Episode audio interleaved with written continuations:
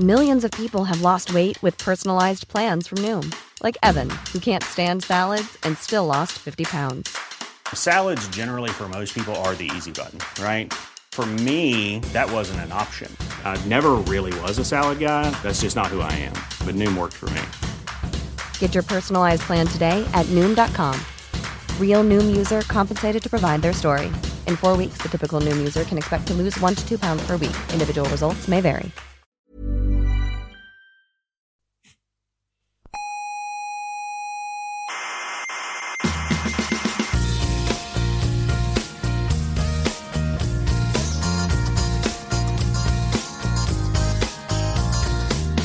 Aquí comienza Coffee Break, la tertulia semanal de la actualidad científica. Cuando estos chicos están haciendo la tertulia, el telescopio de Canarias, ¿qué, qué pasa? ¿Qué pasa de qué? ¿Lo dejan ahí descuidado? A la, No, hombre, no. a la buena de Dios. Bueno, el telescopio está ahí. Menos tertulias y más están ahí al pie del telescopio descubriendo cosas. Pero, caballero, que las Menos hablar, menos bla bla bla.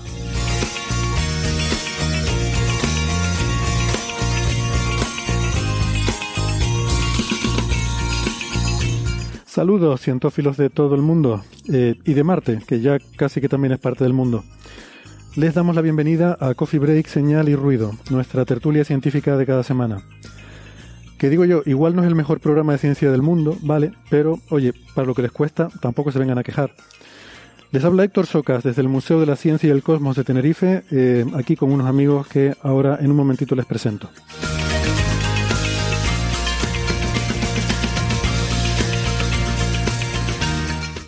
Antes, eh, un breve adelanto del menú, los titulares del día. Hoy hablaremos del día después de la llegada de la Perseverance a Marte, de las fotos que nos ha ido mandando y de lo que vamos viendo en este paisaje. También de ese hipotético planeta 9, porque eh, un nuevo estudio sugiere que en realidad no existe, mm, o puede que sí, quién sabe. También de los resultados de CLASP-2, que es un cohete sonda para estudiar el magnetismo del Sol. Y de Cygnus X1, el agujero negro con más solera de nuestra galaxia. Y vamos a recuperar el tema ese del Boring Billion que no pudimos tratar la semana pasada, eh, que como les decía fue un periodo de tiempo de casi mil millones de años en los cuales parece que no pasó gran cosa en la Tierra.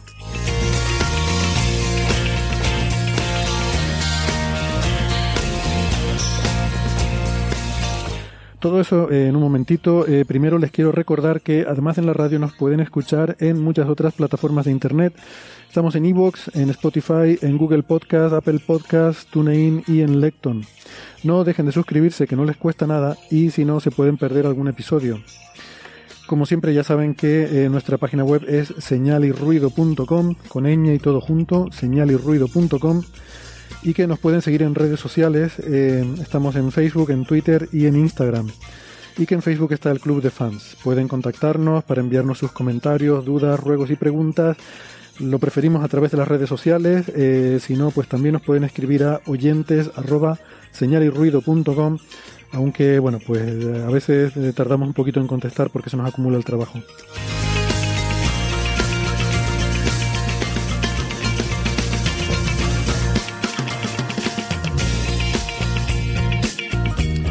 En la radio analógica de toda la vida nos pueden escuchar en Canarias en las emisoras Icoden Daute Radio, Radio ECA, Ondas Yaiza y Radio Juventud.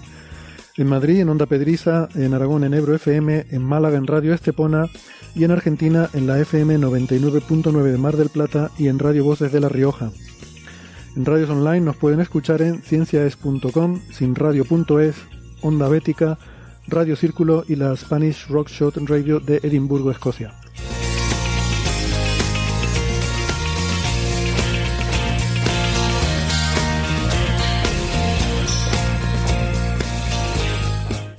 Bueno, y ahora ya se me acabó el guion, así que no sé muy bien qué más decir, entonces voy a presentar a los contertulios. Empiezo por mi tocayo, Héctor Vives. ¿Cómo estás, Héctor? Muy buenas, aquí. Héctor es eh, doctor en ciencias físicas, investigador del Centro de Astrobiología en Madrid. En Málaga tenemos a Francis Villatoro. Hola, Francis. Aquí estamos, hoy con un día nublado en Málaga, pero bueno, no hace una temperatura muy mala. Y eso sí, se está bastante agradable dentro de casita, al refugio de, de la pequeño bajoncito de temperatura que a personas como Alberto y a mí quizás nos afecte más que a otra gente. Bueno, pues nada, también está bien fresquito, hombre. Eh, Francis es físico, eh, físico informático y doctor en matemáticas, es profesor en la Universidad de Málaga y es autor del blog de la Mula Francis. En Valencia tenemos a Alberto Aparici. Hola Alberto. Hola, hola, muy buenas. Pues aquí tenemos eh, ahora mismo sol, pero se ha pasado nublado toda la mañana y de hecho hace bastante frío. Ha vuelto a hacer más frío dentro de casa que fuera de casa. O sea, es, es, es, como lo peor del invierno y lo peor de la primavera, todo junto. A ver, ¿sabes dónde hace más frío que en tu casa? Eh, en Marte. Ahora, ahora vamos con eso. eso es verdad. Sí. lo que pasa a veces es que cuando sales a la calle estás paseando, te estás moviendo y sientes mucho menos el frío que... ¿Pero aquí o, en Marte? En Marte igual, sí. En Marte, en, Marte la casa natural de, las futuras colonias humanas son esos grandes túneles de lava eh, que se encuentran en algunos sitios y ahí probablemente la temperatura sea mucho más agradable que en el exterior.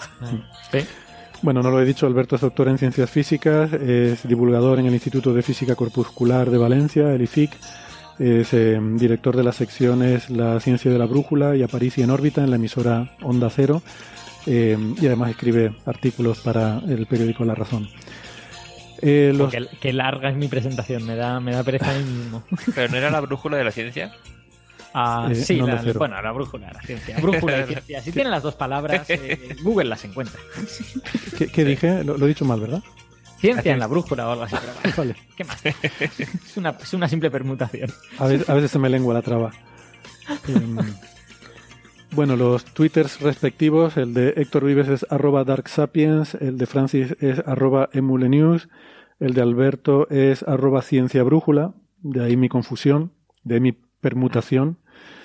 Em, el de un servidor es arroba hsocasnavarro. Bueno, em, vamos entonces al lío y yo creo que el lío empieza, el lío empieza por Marte, ¿no? Como, como realmente, sí, ahí efectivamente Héctor lo tiene puesto de, fondo de pantalla. parece que estés ahí, parece que estés ahí literalmente. Marte cicleta, Marte moto. Si empieza por Marte, pues puede ser cualquiera de estas cosas, ¿no? Sí, muchas cosas empiezan por Marte. Eh, Martini. Eh, bueno, ese casi. Siempre he pensado que todo esto que se dice ahora, martizar, para mí podría ser amartinizar, que es ponerte un martini, ¿no? Estaría bien. Bueno, eh, la semana pasada estuvimos hablando de, con, mucho, mucho entusiasmo, ¿no? De, de esta misión Mars 2020, que, eh, bueno, despegó en 2020, de Mars 2020, y que lleva este rover Perseverance, eh, que es el Percy, mejor vamos a, decirlo así. Que, ¿Percy se escribe con C o se escribe con S? Porque yo lo escribía con S y ahora veo que la gente lo, escribe con, C. Con C. Mm. La cuenta oficial del rover. Percival, ¿no? Algo así. Claro, por eso es diminutivo de lo que no significa. Entonces es muy raro. Igual que Churi. bueno. Sí, exacto. Bueno, bueno, las comparaciones tal. Eh, bueno, afortunadamente todo fue bien. Eh, le estuvimos contando la semana pasada, pues todas las fases previstas, ¿no? De ese proceso, el EDL famoso, que es el Entry, Descent and Landing, el entrada, descenso y aterrizaje, que es muy espectacular. Está muy copiada, como le decíamos la semana pasada, de la de Curiosity. Para abaratar costes se intenta se intentó que esta misión fuera lo más parecida posible a Curiosity en cuanto a su arquitectura. Y el tema de mm, uno de los ingredientes nuevos que introducía era ese elemento de, eh, digamos, de análisis en tiempo real con cámaras del terreno, el, la navegación relativa al terreno, Terrain Relative Navigation, que le iba a permitir ser mucho más preciso en el lugar de aterrizaje, ¿no? Y eso es lo que iba a permitir aterrizar en este sitio tan interesante, muy cerca de, en fin, zonas peligrosas, pero que ya se tiene suficiente confianza en que podemos llevar el rover a donde nos apetece para ir a los sitios interesantes y no como en los tiempos de las Viking, que tenías una elipse de incertidumbre de 200 kilómetros, que es como decir, imagínate, yo apunto a Valencia, pero lo mismo que en Madrid. O sea, tienes que buscar una, una llanura eh, tremendamente grande y llana, ¿verdad? Bueno, eh, no sé cómo quieren plantear un poco el, eh, el, debate ¿no? sobre, sobre la misión. Supongo que estos días, yo al principio, cuando empecé hace casi una semana a planificar lo que íbamos a tratar en este episodio, pensé que esto sería una noticia breve, pero según hemos ido aprendiendo cosas, viendo fotos y tal, creo que todos nos hemos ido entusiasmando, ¿no? Y seguramente nos va a apetecer hablar bastante más rato de, de Marte, ¿no? Así que si quieren podemos dedicarle un buen ratito.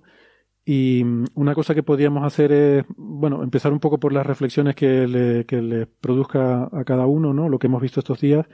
Y si quieren, así como introducción general. Y luego si quieren lo que podemos hacer es poner el audio del este vídeo que se ha hecho muy, eh, se, se ha compartido mucho en redes sociales, en el Mm. que mm, pues vemos, eh, en fin, con cámara, ese aterrizaje tan bien documentado que hemos tenido con el audio de la sala de control y podemos ir comentando lo que va pasando en cada momento, ¿no? Si les parece. Pero bueno, Pena que no les funcionase el micrófono durante el descenso. Mm, Sí. Porque eso hubiera. Yo pensé, si sale bien eso, lo pone Héctor en el coffee break seguro. Toda la secuencia con el, son- con el audio de la nave. eso hubiera De- estado muy bien.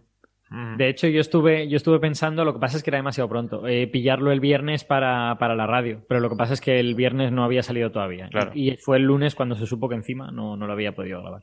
Sí, y esto, Vives, eh, ¿se, ¿estaba planificado que se pudiera escuchar ese sonido del, de todo Sí. el descenso? De hecho, el micrófono dijeron que era una de las cosas que pusieron para asistir al descenso de. O sea, igual que las cámaras para grabar toda la secuencia, el micrófono estaba puesto para eso también.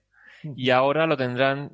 O sea, como es un componente comercial, no está diseñado específicamente para Marte, sino que han sustituido algún componente y ya está. Lo usarán durante la misión lo que dure. Si se estropea, pues no era un componente vital. Pero, Pero lo no, se, puesto- no se ha estropeado definitivamente, simplemente no grabó durante el descenso. Y ya. Sí, es que no- no es de hardware el problema. No es de Eso- hardware.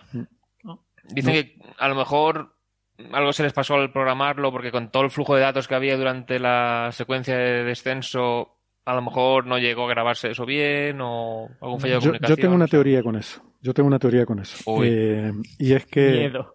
No, no. eh, a ver, lo que se, lo que yo he leído por ahí es que ha habido un, que hubo un problema en un protocolo de comunicación, o sea, un tema electrónico, ¿no? De control, Sí. que se reseteó y bueno, y ya funciona bien. A ver, yo que llevo años ya llevando la parte técnica de un podcast, a veces te pasa que empiezas a hablar y se te olvida darle a rec, ¿vale?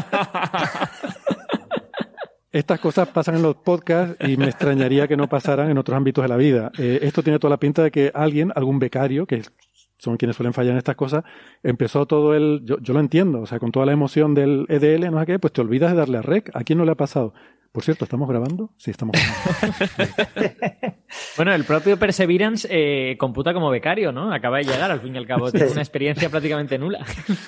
Bueno, tiene unos meses. o sea, ¿cuen- ¿Cuenta la parte de- del espacio?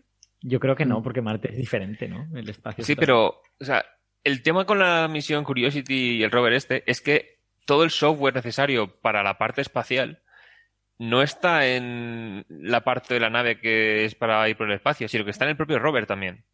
O sea, Sí. el rover aterriza en Marte y luego tiene que hacer una, una actualización de software tremenda porque tiene todo el software preparado para el vuelo espacial. Y tienen que quitarle eso de la memoria y ponerle la parte de controlarlo como rover de superficie. Así que no sé. No sé, yo creo que, como todo el mundo sabe, hoy en día es mucho más fácil que arreglar las cosas es comprar otra. Entonces, si les ha fallado ese micrófono, pues que compren otro. Sí, pero en Marte, vamos. Que Amazon, Mucho que va a Amazon se tener lo que- lleva. Y, y Héctor Vives, ¿le envían desde la Tierra una vez que ha aterrizado la nueva actualización del software? Es que eso puede Sí. generar problemas de, de errores. Puede haber algún error en la transmisión. Hombre, tienen que asegurarse, o sea, lo mandan y creo que eran unos cuantos. No sé si llegaba algún mega o no. Pero o sea, lo mandan, tienen que comprobar que el archivo ha llegado entero y bien y luego ya lo instalarán. Es como cuando te bajas un documento, si está corrupto, dice este Sí. no. Vale, vale. O sea, Sí, es sí. verdaderamente pequeñito. Es que un mega es muy poco. Yo cre- creo que es más. Pero son comandos. eso que- Es que es que tampoco, es que estamos mal acostumbrados. Pero si tú quitas del mundo las imágenes, los vídeos, sobre todo los no le vídeos, hace falta. y todo, te- internet te cabría en un pendrive. que es código, o sea, es- Sí, son sí. comandos. Bueno, sí, sí. Sí, la tasa sé cuánto de, era, pero- de transmisión de datos, creo recordar que eran un 2 megabits por segundo. Por, digo, por minuto. por Eso, segundo. eso, 2 megabits por segundo, eso es, eso es en la situación óptima. Eh, Sí, sí. Claro, Sí, sí, no, cuando- ser la máxima, sí. servidor, ¿no? El, el, no sé, no recuerdo qué satélite, creo que el Mars Reconnaissance Orbiter. Sí, Sí, eh, los 2 varios, megabits pero- por segundo son el, se da la cifra de MRO, pero hay varios. Creo que hay, no sé si son 5 o 6. Hay un- una cosa que se llama la Mars ¿cómo es? Relay Network o algo así, que es la, una especie de red de comunicaciones en Marte. O sea, ya tenemos una, una infraestructura de Internet en otro planeta. Que Claro, es el Internet no- de Marte, realmente se llama así. la Internet de Marte. O sea, esto no se ha divulgado lo suficiente. Ya hemos puesto Internet en Marte, ¿vale? Entonces sí, hay cinco o seis orbitadores, ¿no? Es un protocolo que en principio definió la NASA, pero que las últimas misiones de la Agencia Espacial Europea también se han adherido. Y, Claro. y también... Hombre, suponemos que es porque cuando llegue el, el Mars Express tendrán que usar los de la NASA también. Entonces Mm. será hoy por ti, mañana por mí. Sí, es Mm. una, una colaboración. Pero claro, el satélite solo. eh, también por eso mucha gente preguntaba, bueno, pero ¿por qué solo nos han mandado estas imágenes cuando, cuando se produjo el, el aterrizaje, ¿no? ¿Por qué solo hay estas imágenes de tan mala calidad, de tan baja resolución y tal? Y bueno, lo primero es que esas imágenes que vimos todavía está puesto la tapa en la, Sí. delante de la lente. Pasa que es una tapa transparente y se podía ver a través. Y, y luego son imágenes de baja definición. La- Mm. Las buenas empezaron a llegar después, pero es lógico porque la telemetría con Marte es muy limitada. O sea que Sí. Sí, es que a ver, se programó el aterrizaje para que llegase cuando estuvieran a la vista la Mars Reconnaissance Orbiter y la Mars Odyssey, creo que era. Mm. Odyssey que se llama así porque se lanzó en 2001, Odisea en el espacio. Ah, mira qué bonito, no sabía. Sí, Ah, sí, no sí. Y llegó en, en 2002, igual que la Mars 2020. Mm. Y se hizo para que durante la secuencia de aterrizaje estuviera cubierta toda la misión mientras pasaban por encima. Y desde que tocaba el suelo hasta que la Mars Reconnaissance Orbiter se ponía en el horizonte, quedaban 90 segundos. Mm. En los 90 segundos tenía que acabar de mandar todos los datos de si estaba bien y funcionó todo correcto. Esperar a que se sitúe todo, o sea, que el polvo se despeje un poco.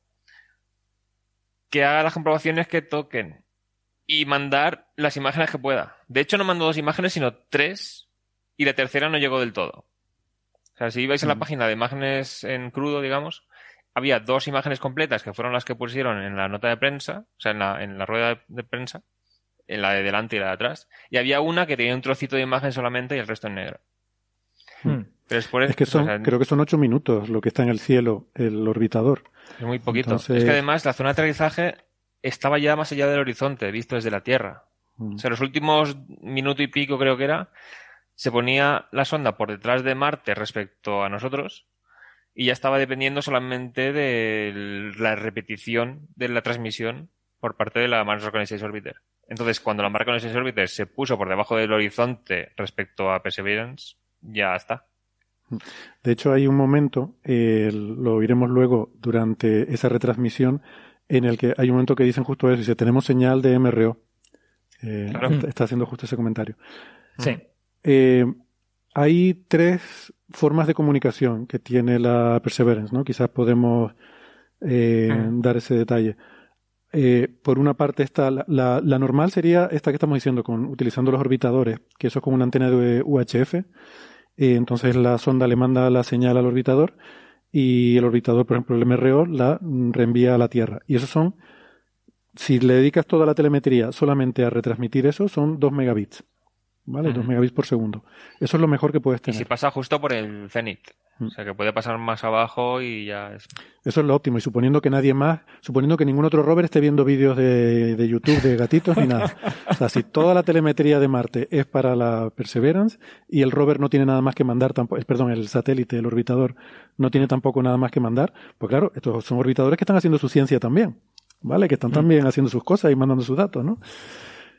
Y esa es una. Luego hay, una segun- hay un segundo sistema que es una antena de alta ganancia, de banda X, que esa es capaz de enviar señales directamente a la Tierra a las estaciones de la Deep Space Network de JPL, de, bueno, de, de la NASA, que hay una en el desierto de Mojave, en Estados Unidos, otra en España, en Madrid, y otra en Australia, en Canberra. Lo cual, dicho en un, en un lenguaje un poco más llano, significa que te hace falta una antena muy grande para, para poder escuchar esa, esa 70 señal. metros creo Sí. que era de... Y de hecho, una no te hacen falta tres para que siempre haya una apuntando a, a donde quieras recibir, ¿no? Sí. Eh, y, y con esa llegas a tener una telemetría, el rover podría llegar a algo así como del orden del kilobit por segundo. O sea, ya estamos en, ya estamos en modem de los 80. Claro. Pero los comandos desde la Tierra se mandan directamente al rover, recibiéndolos con esa antena. O sea, no suelen hacer mandarlo a un satélite y que el satélite lo mande al rover. O sea, para mandar datos de Marte a la Tierra, para tener mayor transmisión de datos de todas las imágenes y etcétera, ahí sí que lo hacen a través de satélites. Pero para las órdenes y tal lo mandan directamente al rover. Tal vez para evitar que se haya de replicar en algún sitio, introducir errores o algo por el estilo en el, en el camino, no sé. O supongo que como hace falta menos datos, como son solo órdenes Mm. y actualizaciones de software y tal, Sí, yo no creo hay que que mandarle vídeos al, al rover, pero recibirlos sí. supongo que es para no interferir con el resto de telemetría que haya, ¿no? Con otras Sí. otras necesidades de, Mm. de en fin. Y, y luego hay una tercera antena también de banda X que, que tiene menos potencia y que, bueno, ahí la velocidad de transmisión es como eh, tú tecleando, básicamente. O sea, es 0, pocos K por segundo, ¿no? Y esas son las formas de comunicación que tienen. Esa- esta última tiene la ventaja de que no es omnidireccional, o sea, no hace falta apuntarla a algún sitio. Entonces, si el rover despierta tras haberse reiniciado y no sabe qué hora es, no sabe dónde está la Tierra y manda esa señal para que cuando reciba datos ya poder hacer cosas. Exactamente. Sí, la, la anterior es direccional, efectivamente. Tienes que apuntar la antena a, a la Tierra. Y apunta con un sistema fabricado en España. Ah, Hay que Ah, vale, esa, esa es la parte de la antena fabricada Sí, en España. El sistema de apuntado de la antena de alta ganancia está fabricado por Sener, una empresa española. Si hubiera sido un señor me habría parecido estupendo. Está fabricado por Sener, aquí tiene su, su despacho, él recibe aquí el acero y luego le da forma. Estaría genial. Sí, la participación española, bueno, hay bastantes cositas, ¿no? Está la estación meteorológica, eh, que ya hay experiencia. Nos decía Jorge Pla García que, ¿cómo es? Que España es el país que más estaciones meteorológicas tiene en otro planeta. Claro. Porque tenemos tres, ¿no? En Curiosity, la Sí. REMS, em, en, En Insight. en Insight, efectivamente, y, Twins. y esta que va, Twins, y esta que va en el, en Percy, que se llama, ¿cómo se llama esta? Eh, Me da. Me- Meda, exactamente. Bueno, Esto de eh, tener que buscarle un nombre a cada Sí, estación porque meteorológica que es lo mismo, pero hay que cambiarle. Es que, bueno, esta en realidad mide más que REMS. O sea, seguro, más seguro cosas. que son distintas la una de la otra en cosas, en detalles y tal, pero, pero no sé, también le podrían llamar a todas igual, no pasaría nada. Es que si lo llaman igual suele ser un instrumento que es copia tal cual. Entonces, por ejemplo, eh, el eh, Curiosity tenía una cámara que apuntaba hacia abajo, una como la que ya vimos en Perseverance, que se veía salir el escudo térmico y tal. Se llamaba Mardi, no, eh, sí, Mardi creo que era. Y una igual la pusieron, no sé si fue en Insight o en Phoenix.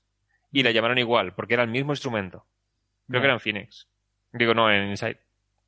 mm, Pero um, si lo cambian, ya dicen, vamos a llamarlo diferente para que no sea el mismo nombre dos sí, cosas sí, en, diferentes. sí, en realidad tiene sentido, porque cuando, cuando sucede eso con la tecnología que nosotros usamos, en plan, me he comprado un tablet de marca no sé qué, el modelo no sé cuántos. Ya, pero ¿qué versión? Porque Ah, siempre hay a lo mejor como cinco o seis versiones y algunas tienen, en esta versión aquello funcionó mal, esta tiene SIM pero esta otra no.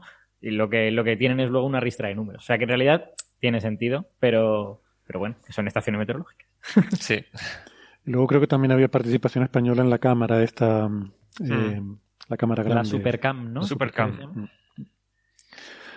Bueno, eh, ¿quieren que pongamos la secuencia del EDL y, Sí. y vamos comentando? Eh, Yo, espera, porque voy a abrir el vídeo en YouTube y, y así lo voy viendo, con- sin sonido. O sea, lo escucho por aquí, pero lo veo por allá. ¿Quieres decir que no lo has visto tantas veces como para memorizarlo?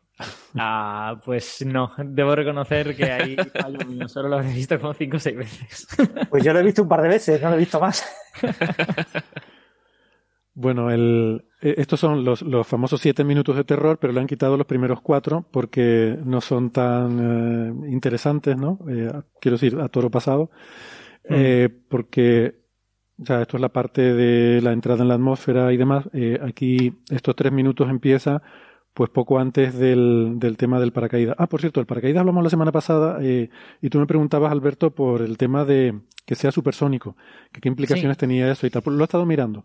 Recuérdamelo luego Y, y luego te comento un par de cositas sobre eso porque he estado viendo algún paper sobre el tema y es, es, interesante y es complicado. No me extraña que hayan tenido problemas con el paracaídas, ¿eh? Porque realmente parece que es una de las cosas más difíciles de hacer bien con, con esta mm, con esta forma, esta estrategia de aterrizaje.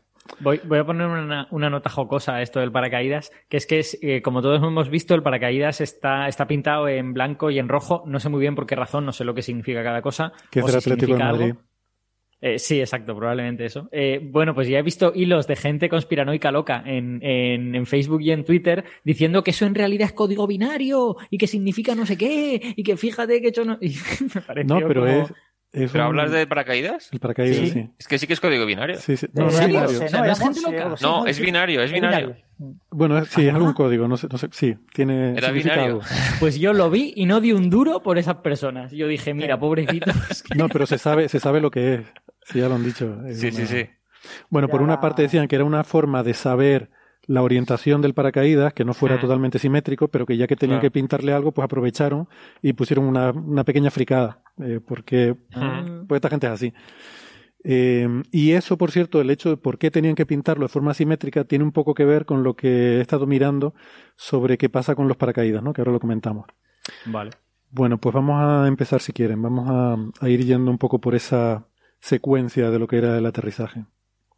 We are starting the straighten up and fly right maneuver, where the spacecraft will jettison the entry balance masses in preparation for parachute deploy and to roll over to give the radar a better look at the Ahora están ground. todavía con... Estamos viendo la sala de control, ¿no? Digamos.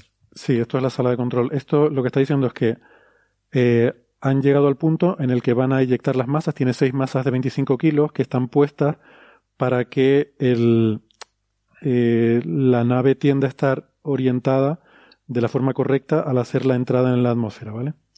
Y que se mantenga. Aún así, tiene unos pequeños, tiene unos propulsores para ir haciendo pequeñas correcciones, ¿no? Según te vas metiendo, para mantener el curso correcto, ¿no?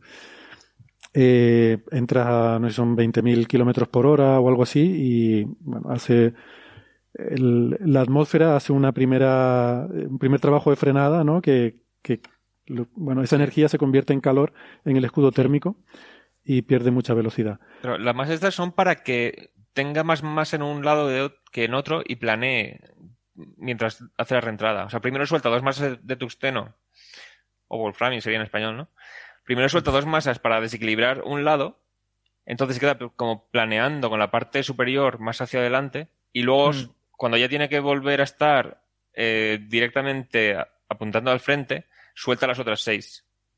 Sí, Y es se- para, y vuelve a digamos, tener- para, digamos, para optimizar el ángulo, ¿no? Porque como, o sea, como tiene forma ligeramente achatada, no, no totalmente, pero un poco de plato, pues si entrases cortando la atmósfera, te frenaría muy poco, pero si entras eh, justo perpendicular, eh, el, el calor es excesivo, ¿no? No, no, era, era para dirigir la reentrada. Porque Ah. si está planeando, luego con los cohetes lo giras un poco y entonces planea hacia ese lado y hacia otro.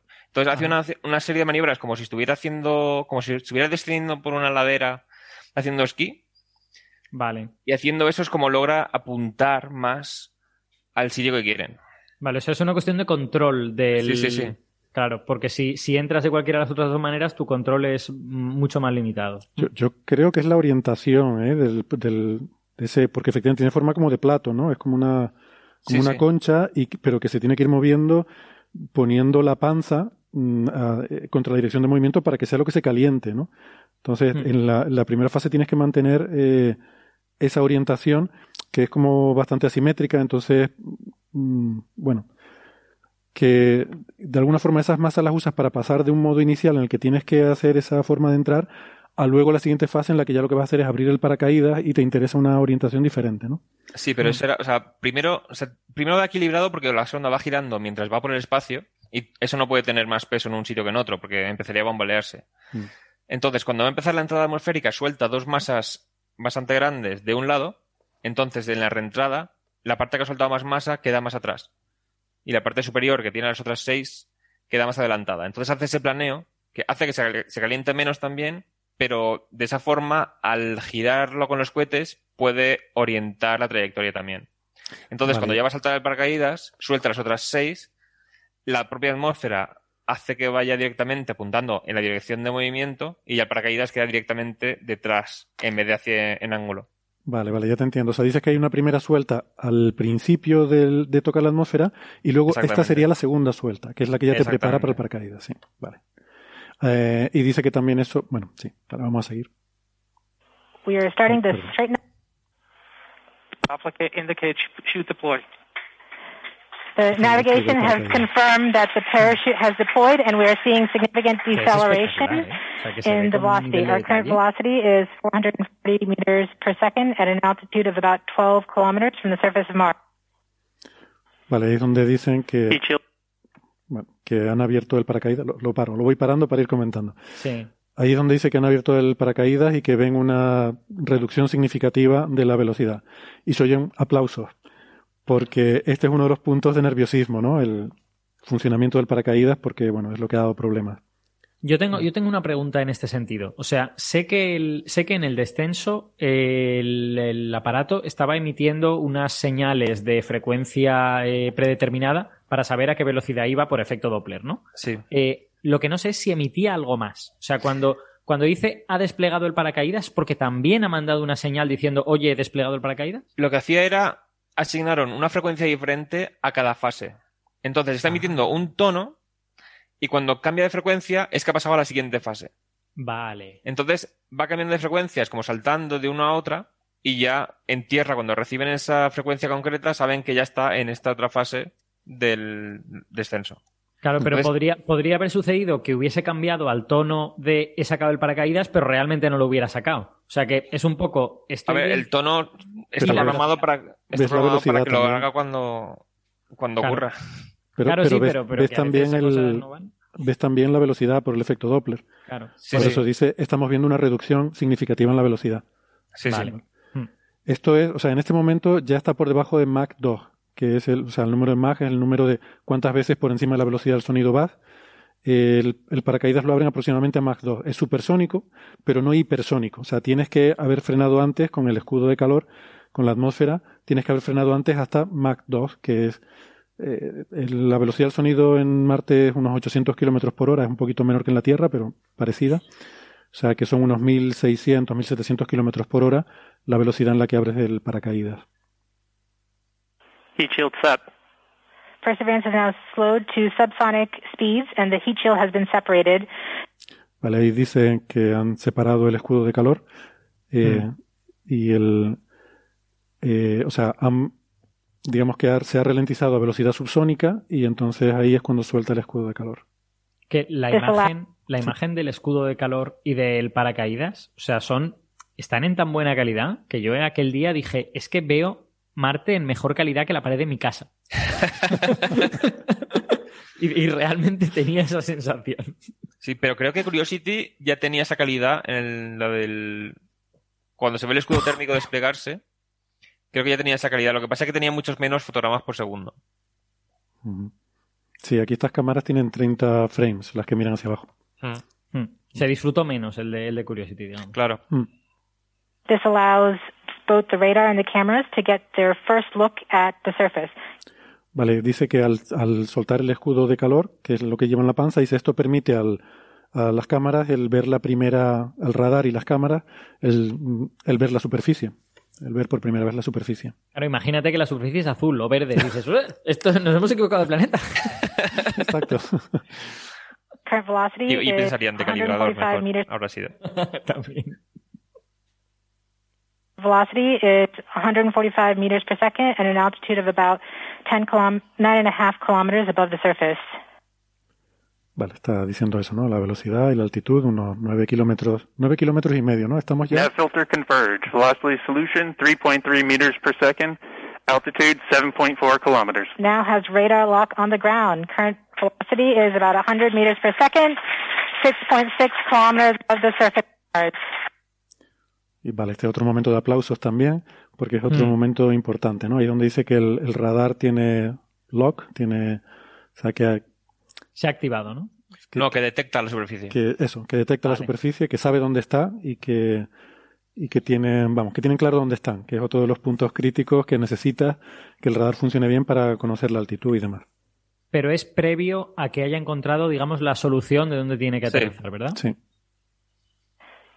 Perseverance is continuing to descend on the parachute. We are coming up on the initialization of terrain relative navigation and subsequently the priming of the landing engines. Our current velocity is about 90 meters per second at an altitude of 4.2 kilometers. Vale. eh, aquí dice que, que sigue bajando con el paracaídas y que espera, creo, mm, o sea, no, no recuerdo bien, no sé si, creo que dijo que eh, pronto esperan tener la, el lock, el, el funcionamiento del Terrain Relative Navigation Sí. eh, y que en ese momento será el priming de los, eh, de los propulsores. Que el prime es como una preparación de los motores, no sé muy bien lo que significa, creo que es inyectar el combustible o algo No, así. calentarlos y tal. Calentar, es como una preparación para que empiecen a funcionar Sí. los motores. Yo creo que es un verbo genérico y que en cada instrumento significará una cosa. Mm. Sí. Valid. We have confirmation that the lander vision system has produced a valid solution and part of terrain relative navigation. Priming. Sí, dice LDS Valid, que el DS es el, bueno, son las siglas, no me acuerdo, algo así como el sistema de, bueno, el sistema este de guiado, ¿no? Con el, rel- na- a ver, Terrain Relative Navigation, eh, y que ya está funcionando. O sea, que ya, ya sabe dónde está. Las cámaras están viendo dónde está y ya lo tiene claro. TBA is nominal. We have priming of the landing engines. Vale, eso y que ya han preparado los motores. Back shell set. Current velocity is eight Eso es la separación de la parte trasera, que es donde está el paracaídas. O sea, ahora va a soltar el paracaídas. Y 83 que, por cierto, durante todo este momento antes de la separación, estaba la cámara apuntando hacia un cráter donde se veían unas dunas muy bonitas. O sea, el, el cráter estaba claramente lleno de polvo y se veían una- unas dunas muy, muy dunas, ¿no? Muy del Sáhara. 3 meters per second at about 2.6 kilometers from the surface of Mars. We have confirmation that the back shell has separated. We are currently performing the divert maneuver. Current velocity is about 75 meters per second at an altitude of about a kilometer off the surface of Mars. TRN safety Bravo. Vale, esta esta otra parte interesante, ¿no? Aquí dice que se ha separado la parte trasera con el paracaídas y dice que está haciendo la maniobra divert maneuver, ¿no? No es la maniobra divertida, es la maniobra de evasión, la maniobra de una maniobra evasiva.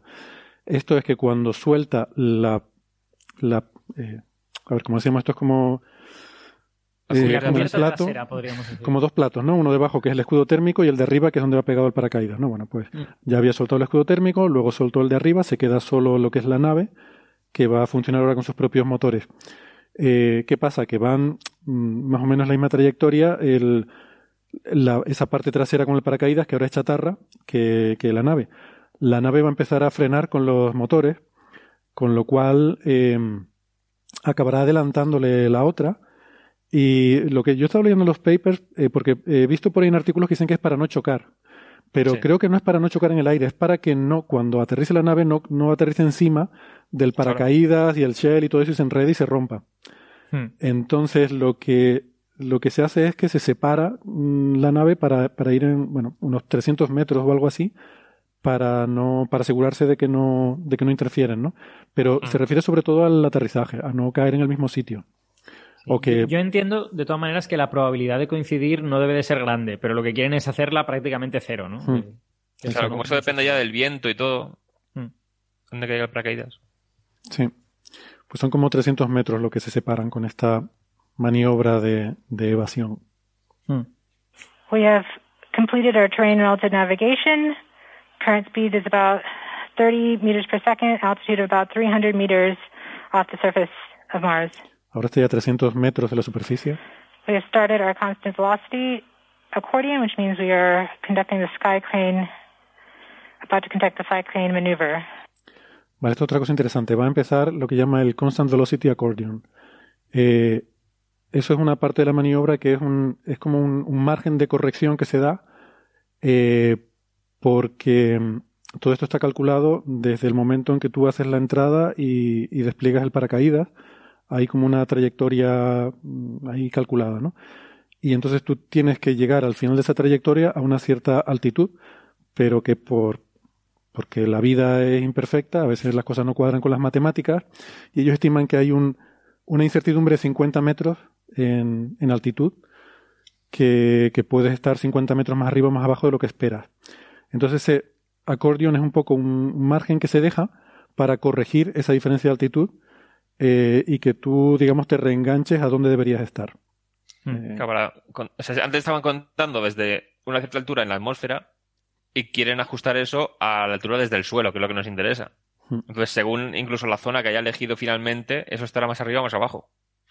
Entonces hay un margen para enganchar toda la trayectoria desde arriba, que va medida desde un punto en cierta altura, a la parte final que te interesa desde el suelo. Hmm. Exacto. Es como conectar la solución en la que tienes el potencial medio del infinito. Sí, sí.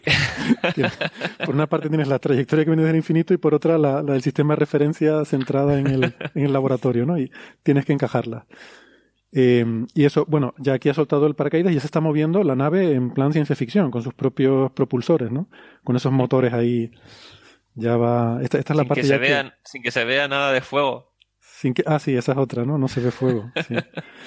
Pero, a ver, la culpa es de la NASA. Ellos en las animaciones ponen fuego, bueno, fuego. No es fuego, pero es como plasma incandescente saliendo de, los propulsores, que luego las imágenes no se ve y mucha gente ha preguntado por eso, ¿no?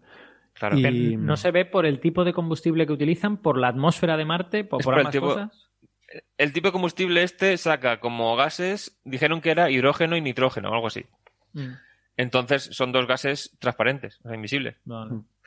Es, hidracina el, combustible, que es un compuesto de hidrógeno. Al, final lo que hace es eh, quemar hidrógeno. Y, bueno, es un poco más, más complejo que hidrógeno, pero. Sí. Y... hidracina creo que es H2N2, ¿no? Así que tiene sentido que, expulse hidrógeno y nitrógeno. Exacto, eso, eh, bueno, yo lo que respondí cuando vi, cuando la gente me preguntaba en Twitter es que eso depende de, de la densidad y la temperatura de los gases de escape que tú tengas. Y eso depende de la situación. En la Tierra estamos acostumbrados a ver cohetes despegando, que aquello echa una especie de, llamarada incandescente muy bonita y muy espectacular, pero pues estás levantando un cohete desde la Tierra, con una gravedad muy fuerte. Claro. Y entonces la densidad y la temperatura de esos gases de escape hacen que sea visible. Está, emite, ¿no? Emisión de cuerpo negro y aquello es brillante. también dijeron que con la atmósfera tan tenue de Marte, en la Tierra vemos a veces, incluso los de la lanzadera espacial, que era agua lo que emitía, porque era combinaba mm. hidrógeno y oxígeno, se veía una parte incandescente en forma de cono, lo llaman diamante en inglés, por la forma cónica que tiene, que eso ocurre porque sale a menos presión que la que hay fuera en la atmósfera, entonces hace un, es como que se cruza la trayectoria de los gases, haciendo una especie de trenza. Hmm. Eso en Marte no ocurre porque la atmósfera es muy tenue y aunque haya salido a mucha temperatura del gas, no tiene esa recompresión a una cierta distancia del cohete. Entonces no se ve esos diamantes tampoco.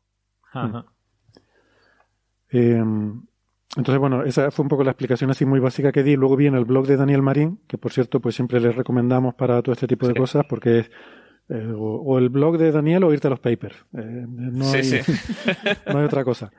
Y hay una, y hay, digamos, una transición suave entre. una transición gradual, sí. y él ahí explicaba lo, de la hidracina, ¿no? Que produce nitrógeno y, oxígeno y, eso, supongo que en la atmósfera de Marte y con los volúmenes que hay que producir para mantener eso volando, pues supongo que acabas con un con unos gases de escape que no se ven, que no son. Pero como decía yo, igual que si ves en un avión una reacción, no sale, no ves fuego saliendo de los motores, ¿no? Porque no es. Eh, en fin, que depende de la situación. Mm. Es que a lo mejor también depende un poco eh, de si sueltas gas o sueltas algún tipo como de hollín o algo por el estilo, ¿no? Porque el, claro, las, las, combustiones a las que estamos acostumbrados sueltan un montón de hollín. El hollín eh, son trozos de carbón que se, se, puede calentar y brillar. Mientras que si sueltas simplemente un gas, pues es una cosa, es un poco diferente. Sí, pero el gas de escape de los cohetes no, no está sucio. Suele ser, pues como decía, Pero es queroseno, suele, suele ser queroseno. O sea, de la lanzadera se veía la parte inicial así incandescente y luego ya nada. Lo que se veía eran los dos propulsores sólidos, que eso sí que era una sustancia diferente. Mm. Pero ves, por ejemplo, los Falcon de SpaceX, eso es queroseno y oxígeno. Y al principio se ve la llamarada brillante, pero después no deja humo, no deja estela. Exacto, es que el queroseno quema mejor que otras cosas que, que, la gasolina, pongamos, por ejemplo, mm. y por lo tanto deja menos hollín y estas cosas, pero es que hay cosas todavía más, más eh, limpias, como por ejemplo el juntar oxígeno e hidrógeno y formar agua, ¿no? Claro. Sí, el tema, eh, el, o sea, el tema de combustible de cohetes eh, daría para, para hablar largo y tendido, pero tiene que ver básicamente con cuánta energía eres capaz de almacenar por gramo. Tú quieres tener poca masa que llevar contigo y que eso libere mucha energía, Mm. pero a la vez también quieres que el volumen no sea, Claro. no sea enorme, ¿no? Mm. El volumen que tiene que ocupar eso. Y, y de hecho, bueno, suele ser habitual que en estos cohetes con muchas fases, que, que tengas eh, diferentes fases, el compromiso te lleve a usar en algunas fases queroseno y en otra hidrógeno, por ejemplo, ¿no?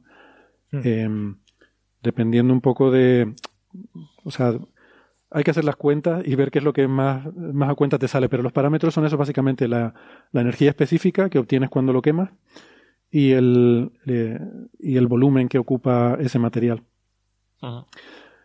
Em, no sé si iba a decir algo más sobre. Me olvidé. De esto. Bueno.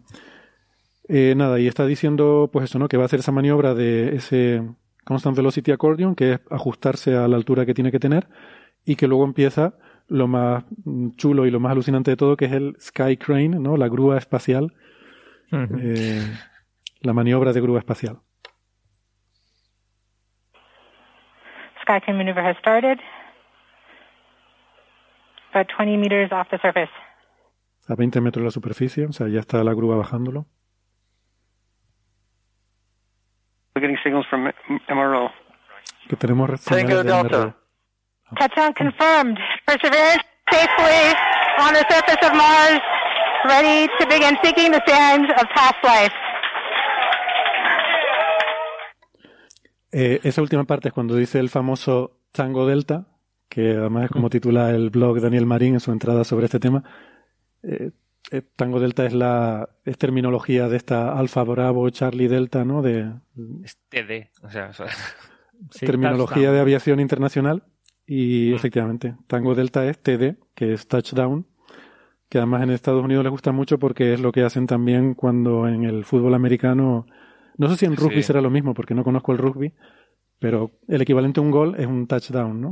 a mí me hace mucha gracia porque dice, tenemos la palabra touchdown. Vamos a abreviarla. A decir solamente TD. Hmm. Pero ahora, para no confundirnos, vamos a convertir cada letra en una palabra de nuevo. Diferente al original. Sí. Pues No, pero, en aviación civil eh, es que eso es bueno porque los, los angloparlantes tienen una cosa, que es que tienden a comerse vocales y, eh, y, y eso hace que cuando la comunicación no es muy limpia, mm, da lugar a confusión. Si no tienes redundancia es fácil confundirte, ¿no? Entonces, este lenguaje de, de aviación internacional o el, el lenguaje de OTAN que dicen, lo que hace es que las, las letras, primero añades redundancia porque una letra la conviertes en cuatro, pero también la llenas de vocales y haces que sea más claro el significado. O sea, se usa para evitar confusiones. Touchdown creo que sería bastante... Sí, pero yo creo que. Tango Delta se entiende mejor que Touchdown, ¿no? Sí, no sé. No. También, también es. eh, yo, yo creo que eso también se hace porque se cuenta con que puede haber cortes en la comunicación. Y Puede ser. si, y si oyes tango, pues a lo mejor puedes imaginarte que ha dicho tango, aunque hayas perdido la, la parte de delante, ¿no? Hmm. Puede ser. Eso sería Pero un bueno. tema, seguro que está muy estudiado. Iba a decir que es un tema interesante a estudiar, pero seguro que está muy estudiado. Aquí hubo una cosa que... ¿Ha terminado el vídeo, por cierto? ¿Cómo? ¿Ha terminado el vídeo? Creo que sí, ¿no? ¿Qué Sí. vídeo? El de... Sí, ah, Eh, sí, sí, o sea, perdona, sí. sí. Vale, que cuando estaba la retransmisión... que estabas poniendo tú. Ha terminado el vídeo, el de los conejitos. Este que, que Que digo, cuando dijeron Tango Delta y tal, estaban, o sea, lo dijeron, estuvieron celebrando, pero luego se quedaron un momento más en tensión, porque claro, tocó tierra el- las ruedas del rover, pero luego tienen que saltar cargas explosivas con guillotinas para cortar los tres cables que sujetan el rover y el cable de datos que estaba transmitiendo todo desde la Sky Crane, digamos, Sí. hasta el rover en sí. Y luego tiene que alejarse sin apuntar los cohetes al propio rover y sin caerle encima y sin chocar al lado. Entonces, touchdown, sí, muy bien, pero espérate unos segundos más a que la grúa se aleje y caiga en un lugar seguro. Y Sí. entonces ya celebraron bien. Sí. Cierto. Bueno, esta ha sido un poco la secuencia. De lo del el paracaídas quería, quería comentar que, mm, que efectivamente el problema es que se producen inestabilidades Eh, y uno, de los problemas más importantes que hay que tener en cuenta a la hora de diseñar estos paracaídas es lo que se llama, lo llaman la oscilación de área, no sé por qué, pero lo que quiere decir es que cuando despliegas un paracaídas supersónico, eh, tiende a producirse un movimiento torsional porque, bueno, tiene que ver con esto que hablamos el otro día de que al ser supersónico no da tiempo a llegar a un equilibrio con el fluido que está pasando a su través. Em, entonces, el, paracaídas tiende a oscilar eh, respecto a, bueno, en torno al centro de masa, entre el paracaídas y la nave, tenderían a hacer una, una oscilación torsional, ¿no? En lo que, en que uno gira hacia un lado y otro hacia el otro. Y, y eso puede someter, pues, el, el, anclaje del paracaídas a la nave y la propia nave a, tensiones, ¿no? De tensiones mecánicas eh, muy importantes. Y además este fenómeno, estas oscilaciones de área, eh, dependen mucho del número de MAG. Eh, se aumentan muy rápidamente con, con, el número de MAG y eso limita a qué velocidad lo puedes abrir, porque llega un momento en que es demasiada carga y rompes algo, ¿no? O bien se rompen las cuerdas, o bien se rompe el paracaídas, o el... Bueno, el paracaídas probablemente no, pero el, el anclaje a la nave. En algún test revienta el paracaídas entero. Ah, revienta el paracaídas, vale. Hay algún test que lo sueltan y dice ¡pah! y se rasga. Vale, pero eso, eso, probablemente no es por las oscilaciones, ¿no? Eso tiene pinta de que es por la propia estructura del, del material de paracaídas, ¿no? De que no es suficientemente resistente. Hmm. Eh, por cierto, dicen, dicen por el chat que he dicho mal lo de la hidracina, que la, la fórmula es N2H4. Ah, efectivamente hay hidrógeno y nitrógeno, pero eran diferentes las proporciones. Bueno, bueno.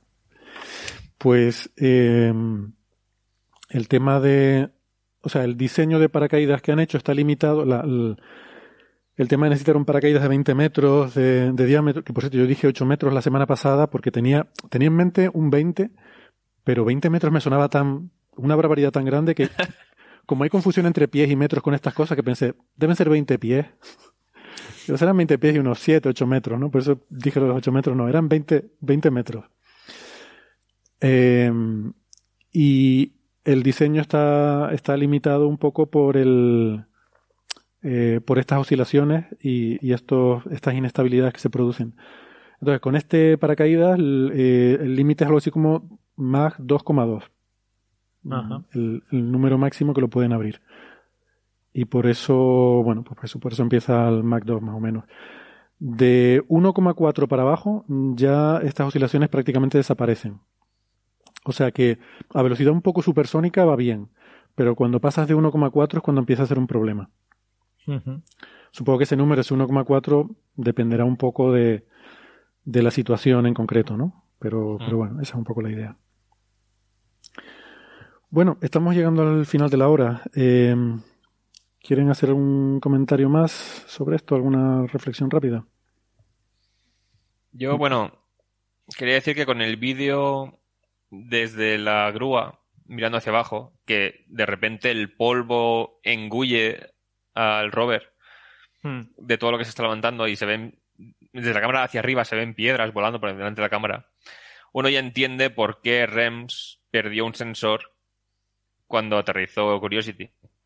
Sí. Que, dijeron, puede que se haya llevado una pedrada durante el aterrizaje y por eso ese sensor ya dejó de funcionar. Y claro, uno piensa, pero está encima del rover. Se lleva una pedrada estando en la cubierta y claro, ahora vemos lo que está pasando realmente durante el aterrizaje y es que hay piedras volando por todas partes. Sí. La gravedad es menor, las piedras pueden ser pequeñitas y la, intensidad es grande. Realmente las, eh, las dos únicas cosas que fallaron, que fallaron, entre comillas, en, en este caso con Perseverance, desde en todo el proceso de entrada, descenso y aterrizaje, fueron dos detallitos. Uno, lo que comentamos del micrófono por el fallo del becario, y, y, una, bueno, una tapa de una antena que salió volando, no sé exactamente de, cuál de las antenas, pero la, la, protección que tenía en un momento dado salió volando y bueno, se perdió, pero no, no pasó nada. Y uno de los muelles del escudo térmico también se soltó, de los ocho que tiene. Eso dicen que se ve en el vídeo cuando se aleja. Pero eso, cosillas que le tienen en cuenta diciendo esto, sabemos que hay una probabilidad de que se suelte, mantenemos la esperanza de que no ocurra, pero sabemos que puede pasar y que sería normal que pasara. Bueno, pues nada, con esto yo creo que estamos llegando al, al final de, de, esta hora de programa. Eh, vamos a despedirnos de los oyentes que nos están escuchando por la radio, agradeciéndoles como siempre el habernos acompañado y recordándoles que si quieren seguir el resto del programa pueden buscar la versión del podcast, que es la versión extendida donde nos alargamos más. Si no, nos despedimos, nos despedimos hasta la semana que viene. Si están eh, escuchándonos en internet, no toquen nada, que ya volvemos. Hasta ahora. Hasta luego. Chao, chao.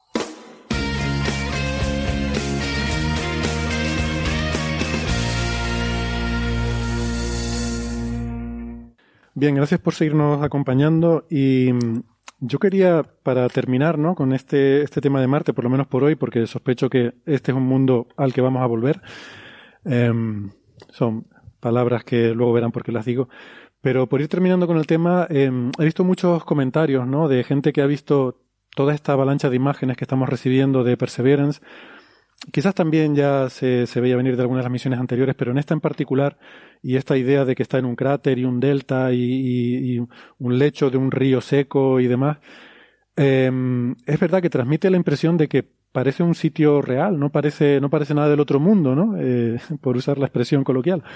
Pero, pero que parece un sitio como muy real, ¿no? Yo, yo comparto totalmente esa expresión. Eh, parece Lanzarote. O sea, es que de hecho, que, que hayan llamado Timanfaya a esa zona, eh, ahí al lado donde está Percy, eh, parece muy, muy, no sé, muy adecuado, ¿no? Eh, y yo, esa, la primera vez que tuve esa sensación, recuerdo que fue con las imágenes del cometa, el, el Churyumov Gerasimenko, 67P, donde veías efectivamente acantilados, piedras, cosas como muy, muy normales, ¿no? Y, y ahora esta, esta misión me la está transmitiendo también muy, muy poderosamente.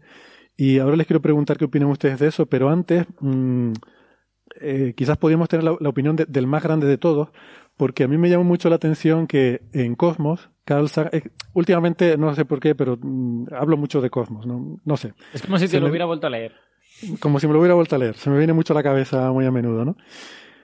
Pero sí que hay un pasaje de Cosmos que a mí además recuerdo que me llamó la atención incluso de pequeño cuando lo leí, porque Sagan estuvo muy involucrado en, en las misiones Viking, que fue el primera, la primera vez que aterrizamos en Marte y el- casi la primera vez que el ser humano aterrizó en otro planeta, porque había habido antes una de las Venera, no recuerdo cuál, que se había posado en Venus, no sé si el año antes o dos años antes, ¿no?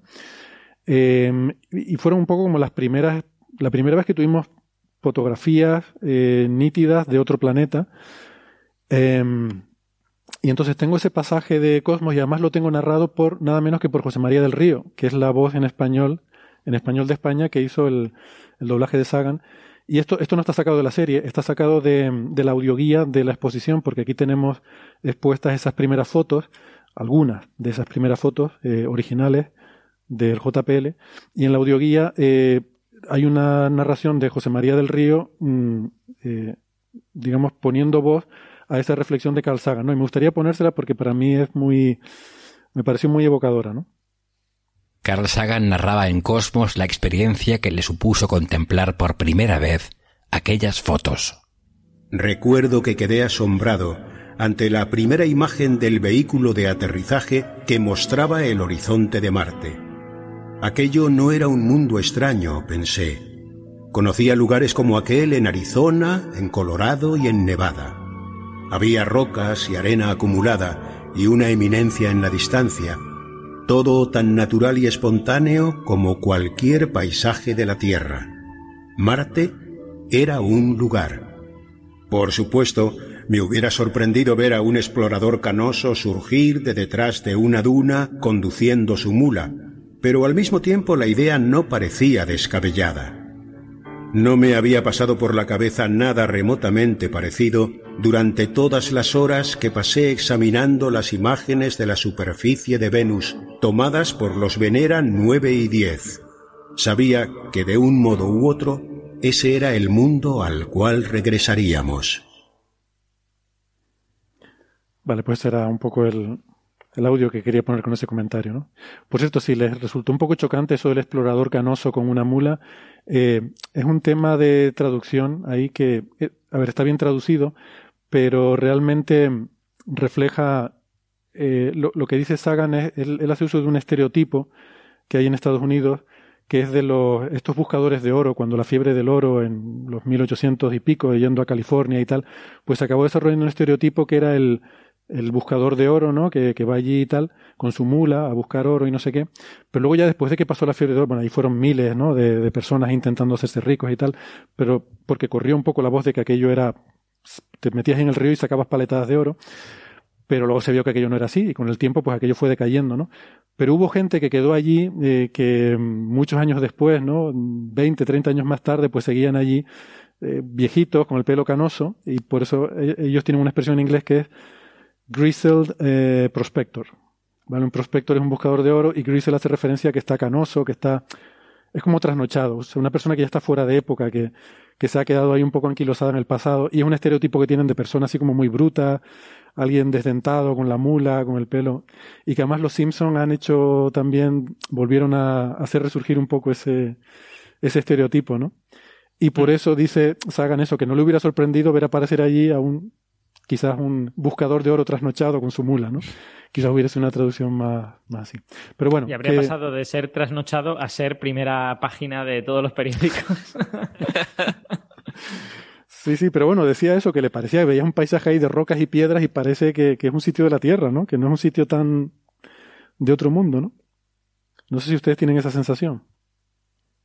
Yo lo que tengo la sensación es de que con, con cosas como esta aprendemos pues qué aspectos de aquello a lo que estamos acostumbrados son propios de la Tierra y cuáles en realidad pues deben de ser extremadamente comunes, ¿no? O sea, lo, lo que tú has dicho de Churyumov Gerasimenko, pues los, eh, los acantilados, eh, los, eh, las grandes piedras que han caído de un sitio porque se ha roto algo y tal, pues eso debe de ser extremadamente común.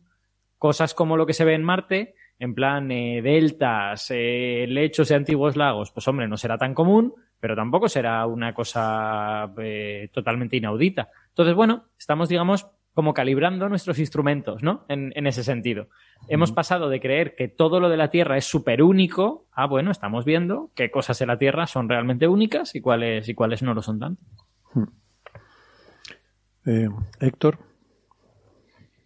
Bueno, con este tema, hubo una cosa que me gustó mucho de los libros de la trilogía de Marte, de Kim Stanley Robinson, que aprovechando el texto, o sea, estamos acostumbrados a las imágenes, que sí que son muy parecidas a la Tierra, pero en el texto describía todas las sensaciones que tenían los astronautas. Entonces, el frío al pisar el suelo, o sea, la temperatura tan baja que hay en Marte, o que crujía ligeramente porque es una especie de costra y... O sea, todas las sensaciones que no vemos en imágenes, creo que son las que lo hacen realmente alienígena. O sea, la gravedad diferente, el aire que apenas oye nada. Todos esos son los elementos que nos faltan a lo mejor en las ondas que mandamos. Ahora tenemos el micrófono, que empezará a oírse un poco las brisas y tal. Pero la, la sensación de estar ahí, a mí me gusta pensar en esas cosas cuando veo las imágenes porque no es o sea, me gusta tener la sensación contraria. O sea, que no sea tan mundano, sino pensar realmente lo que implica, lo que está sufriendo la sonda que tenemos ahí posada o circulando. Porque son situaciones bastante extremas. Sí, de hecho, el, el, micrófono que decías ya ha mandado la, el primer sonido. Y lo que, lo que comprobamos es que lo que más ruido hace en Marte es Perseverance, porque es lo claro. que se oye en primerísimo plano y los ruidos del, del, viento de Marte, pues hay que quitar todo el ruido de Perseverance para escucharlos bien. Uh -huh. Bueno, pero eso es normal cuando tienes el micrófono en el sitio, ¿no? Siempre claro. lo, los ruidos de lo que de, a lo que está pegado el micrófono van a dominar todo lo demás, ¿no? Es, Yo... es verdad, pero, pero piénsalo y en realidad seguramente no haya tantas cosas que hagan mucho ruido en Marte, con una, sí. con una atmósfera relativamente tenue y sin, digamos, vegetación que pueda agitarse, pues bueno. Tampoco... Es todo bien que se hubiese grabado el sonido de la explosión de la grúa cuando aterrizó, porque tenemos fotos hay fotos de las Hashcam, digamos, de las cámaras de Hazard, o sea, las que usa para ver los peligros, que están montadas en la parte de abajo del rover, mm. apuntando hacia adelante y atrás. Y se ve que hay un par de fotos que se ve la columna de humo y se hace, hay unas animaciones ya hechas con dos fotogramas distintos y se mm. ve moverse el humo de cuando. Claro, la, la grúa puede ir o hacia adelante o hacia atrás, porque si va hacia un lado, apunta con las toberas hacia el rover. Sí. Entonces, creo que eligió ir hacia atrás en, esta, en este caso. Y hacia atrás es donde apuntan las cámaras del rover que toma las primeras fotos. Entonces, de esas primeras imágenes, las que llegaron ya el fin de semana y el lunes y tal, hay un par que se ve la, la columna de humo cuando ha explotado los tanques de combustible al chocar la grúa con el terreno. Y esto ya se vio en una foto en Curiosity, pero era mucho más borroso. Ahora está en más detalles, se ve el humo y todo. Eso también es muy terrícola, ¿no? Que, una cosa caiga y que produzca una explosión y que salga humo, ¿no? Eso, también es muy de la Tierra. Muy, de Hollywood, diría yo en particular. Claro, hay detalles del aterrizaje dices, es que esto es... También da la sensación de ser mucho más familiar de lo que se esperaba uno. Hmm. Hmm. Porque el polvo levantándose y remolinándose, eso no lo habíamos visto bien en la atmósfera marciana, que es más tenue y tal. No lo habíamos visto realmente cómo sucede en tiempo real. Hmm.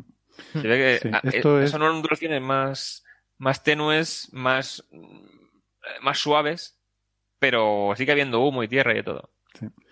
Esto lo que, eh, o sea, podemos volver a lo que decía Gastón la semana pasada, ¿no? Los marcianos tienen que estar flipando con lo que el espectáculo que hemos montado allí.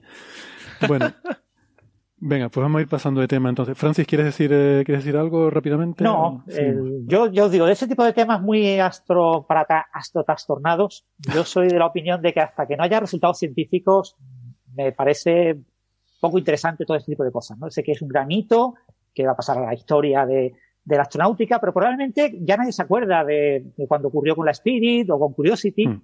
Hay gente que habla, esto es espectacular y es un hito histórico. Sí, un hito histórico, pero dentro de un año ya nadie se acuerda. ¿no? Eh, realmente lo interesante es lo que descubran, ¿no? Y, y, eso sí quedará para siempre y nos acordaremos, ¿no? Y, aquí es, o sea, aquí que una cosa que me da, mmm, me hace ponerme más serio con este tema es que si hubo vida pasada en Marte, es que esta misión podría descubrirla. Eso hay veces que me, doy cuenta que digo, ostras, que siempre estamos diciendo, bueno, puede que hubiese, pero como esta misión va a buscar moléculas solamente o, signos de habitabilidad, nada más, pues no sería capaz de detectarla aunque hubiese. Pero es que esta ya sí que va a buscar signos de vida pasada. Entonces ya estaba más, tiene instrumentos capaces de. Entonces, Sí, sobre todo cuando, cuando recojamos las muestras y las analicemos en tierra, eso será muy relevante. Faltan muchos años para que ocurra.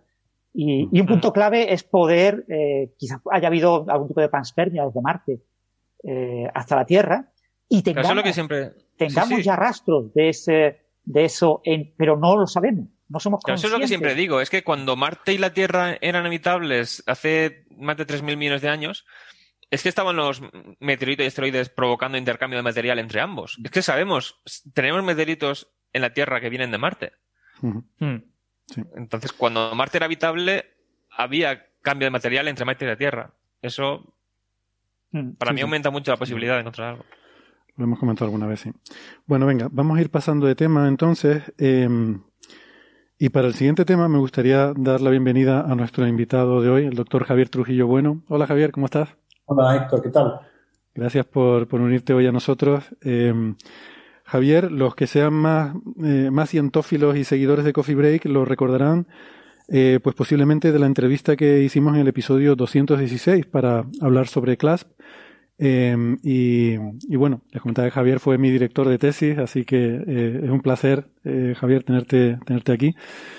Em, también con nuestro amigo Basilio Ruiz, no quisiera tampoco olvidarme. Y, y eso no fue hace tanto, ¿eh? que tampoco piense la gente que, Eso fue como quien dice el otro día. Pero, pero bueno, eh, queríamos hablar de, de CLASP, eh, CLASP 2, en este caso, el siguiente, la segunda versión de este vuelo suborbital, porque, bueno, se han publicado eh, recientemente los resultados eh, y tú eres, pues, como el responsable español de esta misión, pues qué mejor que, bueno, ya que estás aquí al lado, que, que nos lo cuentes de primera mano, ¿no? Lo primero, bueno, le quiero referir a los oyentes a ese episodio 216 en que hicimos una entrevista en el que hablamos largo y tendido sobre, sobre este y otros temas de física solar. Eh, pero quizás pues podríamos mm, refrescar un poco la memoria y nos cuentas un poco este, esta misión CLASP, eh, que, eh, de qué se trata, ¿no? Sí. bueno, CLASP es, un, es un telescopio equipado con un instrumento que se llama espectropolarímetro y permite eh, medir la polarización de la luz ultravioleta eh, eh, emitida por el Sol. y esa luz ultravioleta se origina en las capas externas de la atmósfera solar, lo que llamamos la cromosfera y muy cerca de la base de la corona. Es un plasma relativamente caliente, por lo tanto la, emisión primordial está en el ultravioleta. Y, claro, para observar la radiación ultravioleta eh, hay que irse mm, por encima de 100 kilómetros de altura. Eh, eh, entonces, esto lo puedes hacer o bien con, un telescopio espacial, que esté dando, por ejemplo, orbitando alrededor de la Tierra, o cuando quieres probar primero un concepto, algo que nunca antes se había medido, pues es mm, mm, una misión de, mucho menor coste o una misión suborbital con un cohete sonda, que es lo que hemos hecho. Y estos cohetes sonda se lanzan, bueno, en este caso, estos de la NASA se lanzan además desde la zona de White Sands, en Nuevo México, ¿no? sí. Sí, bueno, la, NASA tiene un programa para proyectos científicos con cohetes sonda, es un programa eh, competitivo que hay que presentar un proyecto y, es muy complicado que te lo acepten. Bueno, pues eh, tuvimos suerte, lo, aceptaron y em, es una colaboración entre eh, un grupo en Japón, en Tokio, un grupo de la NASA, del Marshall Space Play Center, eh, un grupo en Francia y, el grupo mío aquí en Tenerife, en el IAC.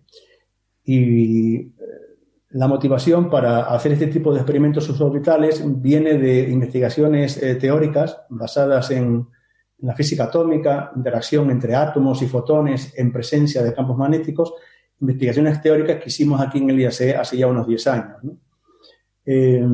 Eh, en esas investigaciones llegamos a la conclusión de que... Pero, un momentito, antes, de entrar en la, parte teórica, que es donde tu, eh, eh, tu contribución es la, más importante en este tema, por acabar simplemente de explicar cómo funciona la mecánica de, estos vuelos suborbitales que se lanza el cohete, ¿no? llega hasta esta altura de unos 100 kilómetros. No, no, no, 300 kilómetros. 300, kilómetros. Y ahí está unos minutos haciendo observaciones, 5 o 6 minutos, lo que, en fin, lo que puede estar ahí una vez que ha llegado a 100 kilómetros de altura, ya eh, el, cohete cae y, el telescopio sigue. El telescopio está eh, eh, dentro de un cilindro, tiene un sistema de apuntado y, desde 100 hasta 300 kilómetros y de 300 kilómetros hasta 100 aproximadamente, durante esos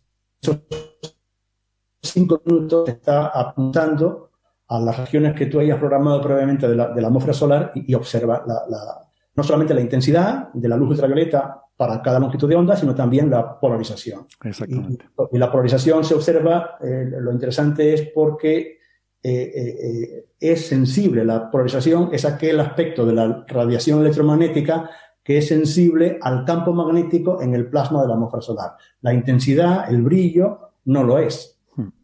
Vale. Y, como, como, bien sabes, el campo magnético en el Sol eh, eh, eh, es la causa de, toda la actividad espectacular que tiene lugar en la atmósfera, la cual en ocasiones, pues como sabemos, perturba la magnetosfera terrestre y, en ocasiones puede producir un daño importante en, nuestro mundo tecnológico actual. ¿no?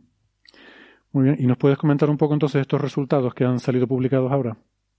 Sí, bueno, eh, eh, brevemente, el, primer experimento, como sabes, lo hicimos en el año, en septiembre de 2015, y eh, aquel experimento fue diseñado para medir la polarización en la radiación ultravioleta más intensa producida por los átomos de hidrógeno en la alta cromosfera del Sol, la, llamada línea Lyman alfa del hidrógeno lo que hemos hecho, en el, experimento que hicimos en el año 2019, en abril, eh, fue después de un rediseño del instrumento, porque el, instrumento lo recogemos, o sea, esto cae con paracaídas al desierto y bueno, pues eh, si hay suerte y no se rompe, pues eh, lo podemos utilizar para, después de hacer cambios en la instrumentación, pues poder hacer otro, otro, otro vuelo y otro experimento. Bueno, pues los cambios que hicimos fueron para pasar de observar eh, la radiación producida por los átomos de hidrógeno,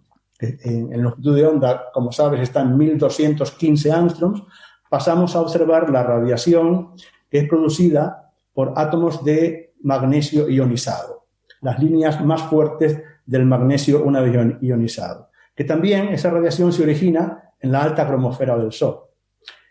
Y bueno, la ventaja que, lo, diferente respecto de la línea del hidrógeno es que al estar eh, estas líneas del magnesio a longitudes de onda eh, más grandes que las del hidrógeno, hemos pasado de 1215 angstroms en el hidrógeno a 2800 angstroms en el magnesio. Ahora, eh, no solamente es posible medir, detectar las señales de polarización lineal, sino también las señales de polarización circular que son producidas por este famoso efecto de la física atómica que se llama el efecto Seman, un efecto mediante el cual cuando los átomos emiten luz en presencia de un campo magnético, esa luz está circularmente polarizada. Hmm. O sea que detección de polarización circular automáticamente implica que existe un campo magnético en el plasma de la atmósfera solar que ha emitido esa radiación. Hmm.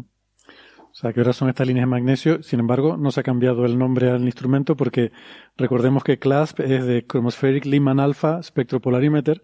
Y entonces el, primero era Lyman Alpha, pero bueno, este ahora ya son las líneas del magnesio, ¿no? Las que se observan.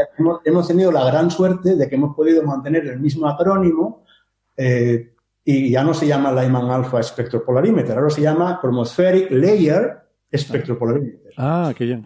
Está todo pensado. Está todo, todo muy bien pensado. Está todo bien pensado, sí.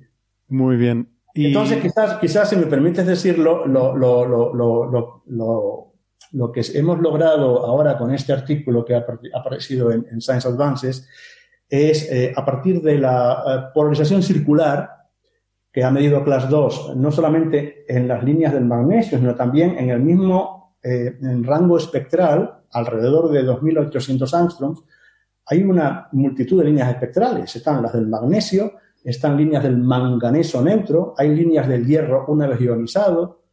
Es espectacular la cantidad, como bien sabemos, el espectro ultravioleta está lleno de líneas espectrales.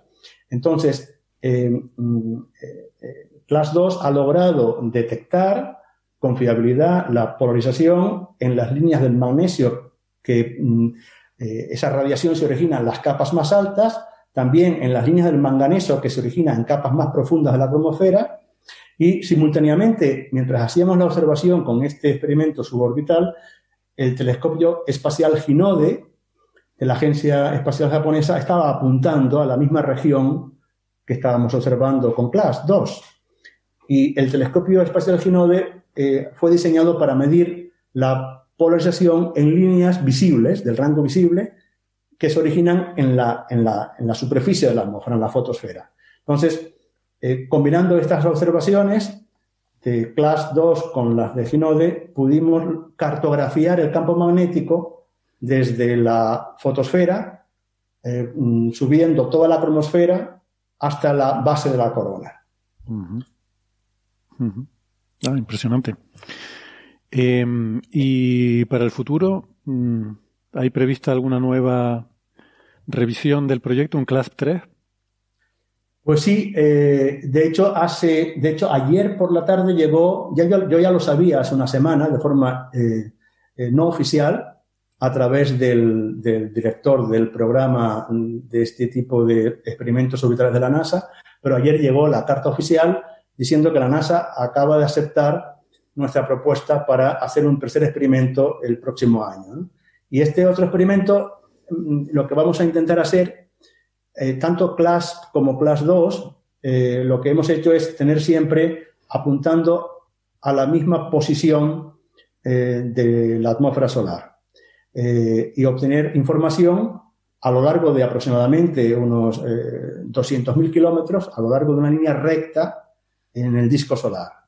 Ahora con Class 3 lo que queremos hacer es, es un barrido para obtener información en todos los, todos los puntos de, de, de, una superficie eh, eh, del Sol, que puede ser a lo mejor tranquilamente pues 200.000 kilómetros por unos 50.000 kilómetros, para obtener información no solamente a lo largo de una línea recta sobre la superficie del Sol, sino en un área, para obtener información de la eh, geometría del campo magnético eh, con mucha mayor eh, eh, perspectiva, información que la que nos da una sola posición.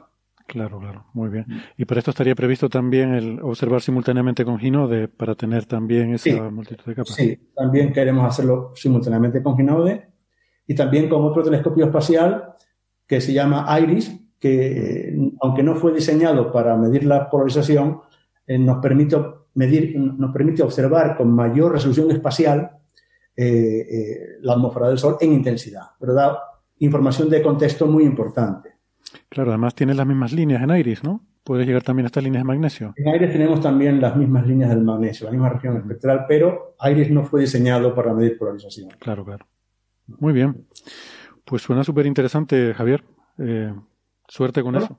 La, idea de todo esto, Héctor, es que eh, ahora que se ha demostrado que estas señales eh, se pueden medir, que entendemos teóricamente los mecanismos físicos que las producen y también hemos logrado demostrar que a partir de esas señales que medimos podemos obtener mapas del campo magnético en la atmósfera solar, Ahora el siguiente paso después de Class 3 ya no va a ser otro experimento suborbital. El siguiente paso tiene que ser y debe ser instrumentos en un telescopio espacial que esté años mm. observando el Sol, porque como puedes imaginarte, en cinco minutos bastante se, ha logrado ya, pero imagínate lo que se podrá lograr con, todos estos instrumentos en un telescopio espacial. Claro, claro que sí. Pues, pues muy bien. Tiene, tiene muy buena pinta. Muchas gracias, Javier. Eh, Un placer. Muchas gracias por, por, esos resultados y, y, mucha suerte para ese futuro vuelo de, de CLASP. Venga, un abrazo. Un abrazo. Hasta la próxima. Chao. Chao, chao. Bien. Muy interesante.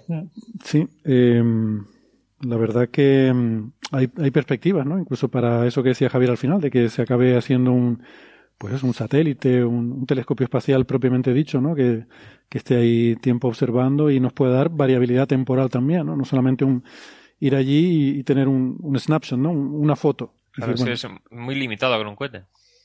Claro, claro. Sí, como decía Javier al principio, pues estas cosas también para probar probar cosas, ¿no? Por ejemplo, estas líneas no se sabía si tenían polarización, si se podía medir, si tenían algo o no, porque desde tierra no se puede hmm. saber, ¿no? Entonces, bueno, tiras un cohete sonda de estos y, bueno, pues ya, ya está demostrado que sí y que además se puede, se puede hacer ciencia con ellos, ¿no?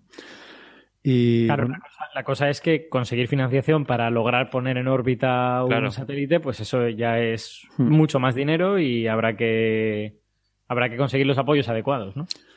Sí, a veces para los apoyos dirán, pero esto lo has probado, a ver si funciona. Claro. Entonces, lo del cohete sirve para eso. Exacto. Hay gente que lo que hace es poner un globo estratosférico hmm y poner los instrumentos a gran altitud y los prueban así, como fase anterior a hacer un satélite. Sí. exactamente. Eh, y porque no es solo observar y que se pueda ver algo, sino es también que sepas interpretar lo que ves y que puedas hacer ciencia con eso, ¿no? Porque claro. Eh, ese, es otro problemón que de hecho es más bien la, contribución de la parte española y la contribución de Javier es justamente eso, cómo interpretar esas señales y cómo sacar algo de algo científico de ahí. Bueno, vamos al siguiente tema entonces, em, eh, que tiene que ver con este asunto que mencionábamos la semana pasada, pero que no dio tiempo de sacar, y, esta semana casi que tampoco al ritmo que vamos, que es eh, este periodo geológico entre 2.000, 3.000 millones de años, en los cuales parece que no 2000, 2000 y 1000, 2000 y 1000. Bueno, entre hace 2.000 y 3.000 millones de años, ¿no? No, entre hace 2.000 y hace 1.000. A ver, ¿Ocurrió cuando la Tierra tenía entre mil y dos mil millones de años? X. No. Entre hace 2000 y hace mil millones de años. O sea, cuando la Tierra tenía entre 2500 y 3500. Ah, entre, ah, entre 2500. Vale, vale. Entre 2500 y 3500. Mm. Pues hay ese periodo de unos mil millones de años en los cuales parece que ni geológicamente ni biológicamente hubo grandes cambios, ¿no? Y entonces, bueno, pues Alberto eh, ha estado leyéndose por ahí un paper que parece que la cosa es más interesante que, que simplemente esta, esta visión así que podemos tener en mente, ¿no, Alberto? A mí el paper me ha gustado mucho porque creo que, em, digamos, empieza a arrojar un poco de luz sin arrojar toda la luz que quisiéramos. Antes que nada, perdona, esto, esto, se publicó donde en Nature era, ¿no? Es Science. Mm, Science. Science. Vale. Sí o sea, el paper está publicado en una muy buena revista y en mi opinión el resultado es un muy buen resultado. Eh, otra cosa es que no te cuenta la historia completa, que ahora, que ahora lo contaremos, pero bueno, la parte de la historia a la que te da acceso ya está muy bien. Ah. Em, bueno, todo este asunto del Boring Billion eh, hay que tener en cuenta, primero que nada, que siempre son épocas peor conocidas que otras. O sea, conocemos muchísimo mejor la geología, la biología y todas las cosas de la época de los dinosaurios, incluso de el carbonífero, que es antes de los dinosaurios, incluso del cámbrico, que es cuando aparecieron los primeros seres de los de los grupos actuales. Eh, la conocemos mucho mejor que esta época. Entonces, el hecho de que califiquemos de aburrida o de que pasaron pocas cosas en esta época posiblemente es cierto en parte, pero muy probablemente se nos están escapando cosas, porque, porque claro, las rocas se degradan y la información se va perdiendo. y la información que tenemos de esta época es mucho menor que la de la época de los dinosaurios, ¿no? Em, entonces, ¿por qué se le llama eh, Boring Billion? ¿Por qué se dice que es aburrido? Esto es lo primero. Em, es básicamente por, yo diría dos cosas, le podemos añadir una tercera. Eh, la primera es que no hay evidencias de eventos geológicos muy intensos en esa época. Y eso es peculiar porque la época empieza con un supercontinente que se llama Columbia o Nuna, dependiendo a quién le preguntes. Ahí hay una, una de estas eh, de, mm, eh, discusiones de nomenclatura, de quién lo dijo primero, ¿no? Es decir, eh, los que dijeron Nuna solo se referían a la parte del norte, no estaban hablando de un supercontinente, no, no, porque no sé. Bueno, son, discusiones un poco, un poco absurdas. Pero con esa voz, con esa voz exacta. Sí, sí, exacto. es que a mí las discusiones de notación me dan mucha rabia. Yo entiendo que hay mucha gente a la que le parece muy importante y tal, pero a mí me, da, mucha rabia. Em, entonces, esto empezó con un supercontinente. Ese supercontinente se rompió a mitad, pero parece que no fue una ruptura muy severa. Fue simplemente se separa un poquito y luego se vuelve a ensamblar otro supercontinente relativamente parecido a este. O sea que sí que pasaron cosas en geología. Decir que no pasó nada sería exagerado. Sí, pero en mil millones de años. Claro que es que en los últimos 500 millones de años tenemos ya varios supercontinentes seguidos. Sí, exacto. Bueno, es que también le puedes, le puedes preguntar a la gente qué consideran supercontinente, ¿no? Porque hay gente que te diría que el único supercontinente es Pangea. Que tú antes tenías Gondwana en el sur, pero Gondwana, como tenía un trozo grande de tierra que estaba al norte y estaba separado, eso es un megacontinente. hay, hay gente que compara el Gondwana de hace 400 o 500 millones de años a Eurasia en la actualidad. Que no hablarías de un supercontinente con Eurasia, ¿no? Y bueno, con Eurasia-África, claro, eh, todo esto junto. Bueno, tienen un punto, ¿no? O sea, bueno, ahí también hay cierta discusión. Em, pero la, cuestión es que yo no creo que no pasara nada durante estos mil millones de años, pero sí que es verdad que a pesar de todo este trasiego de un supercontinente se rompe, se, se ensambla otro, pues es verdad que ciertas cosas que suelen ocurrir, que es que se fracturan los continentes y se forman grandes cuencas sedimentarias, aparecen nuevos ríos, se forman pues en enormes cantidades de rocas sedimentarias, pues eso no se ve. Y esto se atribuye a este asunto de que probablemente eh, Nuna se rompió solo un poquito y luego se volvió, se volvió a juntar. Y sobre todo, lo que no está demasiado atestiguado, y esto tiene que ver con el paper del que vamos a hablar, es la formación de grandes cadenas montañosas que también es lo habitual cuando se ensambla un supercontinente. ¿no? Lo normal es que chocan las, las placas, entonces las diversas placas continentales que chocan entre sí se arrugan y se forman montañas. Y es verdad que no había previamente como una, una, gran evidencia. Sí había cierta evidencia, ¿vale? Por ejemplo, la formación Grenville, que, que atraviesa todo, todo, Norteamérica, pues se forma en esta época. Está en el, en el ensamblado del segundo supercontinente, que se llama Rodinia. Eh, y luego está la otra parte aburrida, entre comillas, que yo creo que es más dudosa todavía que esta, que es la biológica, ¿no? Eh, porque siempre se dice que, bueno, se supone que los, los eucariotas, los seres con células complejas, con núcleo y todo esto, como las nuestras, debieron de aparecer al principio de este periodo, debieron de aparecer hace como unos 2.000 millones de años, pero que como no lucen, ¿no? durante, durante estos mil millones de años como que no se les ve, no, no, hay, no hay grandes fósiles, no hay, no hay eh, ecosistemas muy brillantes eh, y siendo seres complejos, pues uno esperaría que los hubiera. Entonces, claro, la pregunta es, eh, ¿no los hay porque no hemos encontrado los fósiles todavía? ¿O no los hay porque realmente esos ecosistemas no existieron, ¿no? Y esa es una pregunta, yo, en mi opinión, muy, muy relevante. Porque, por ejemplo, algo que hoy en día ya sabemos y cuando se estableció la idea del Boring Billion aún no se sabía, es que la pluricelularidad nació en esta época. O sea que pasaron cosas biológicamente relevantes. Las primeras algas pluricelulares son de hace 1.600 millones de años, o sea, justo en medio. Entonces, ¿qué cosas pasaron? Entonces, la pregunta es, ¿pasaron pocas o pasaron más de las que creemos y no tenemos mucha, mucha evidencia? Bueno, pues este artículo que se ha publicado en Science apunta un poquito en la primera dirección. Da, da una razón por la cual, digamos, podría haberse eh, ralentizado el ritmo biológico durante toda esta época. Y esa razón es que verdaderamente no solo no tengamos evidencia de la formación de montañas, sino que no se formaron montañas. Esta es un poco la tesis del artículo. Que durante esos mil millones de años, hombre, algunas se formó, claro, pero se formaron muchas menos que en otras ocasiones. Y es muy interesante la manera en que, en que lo consiguen establecer, porque lógicamente después de mil y pico millones de años, esas montañas no existen a día de hoy.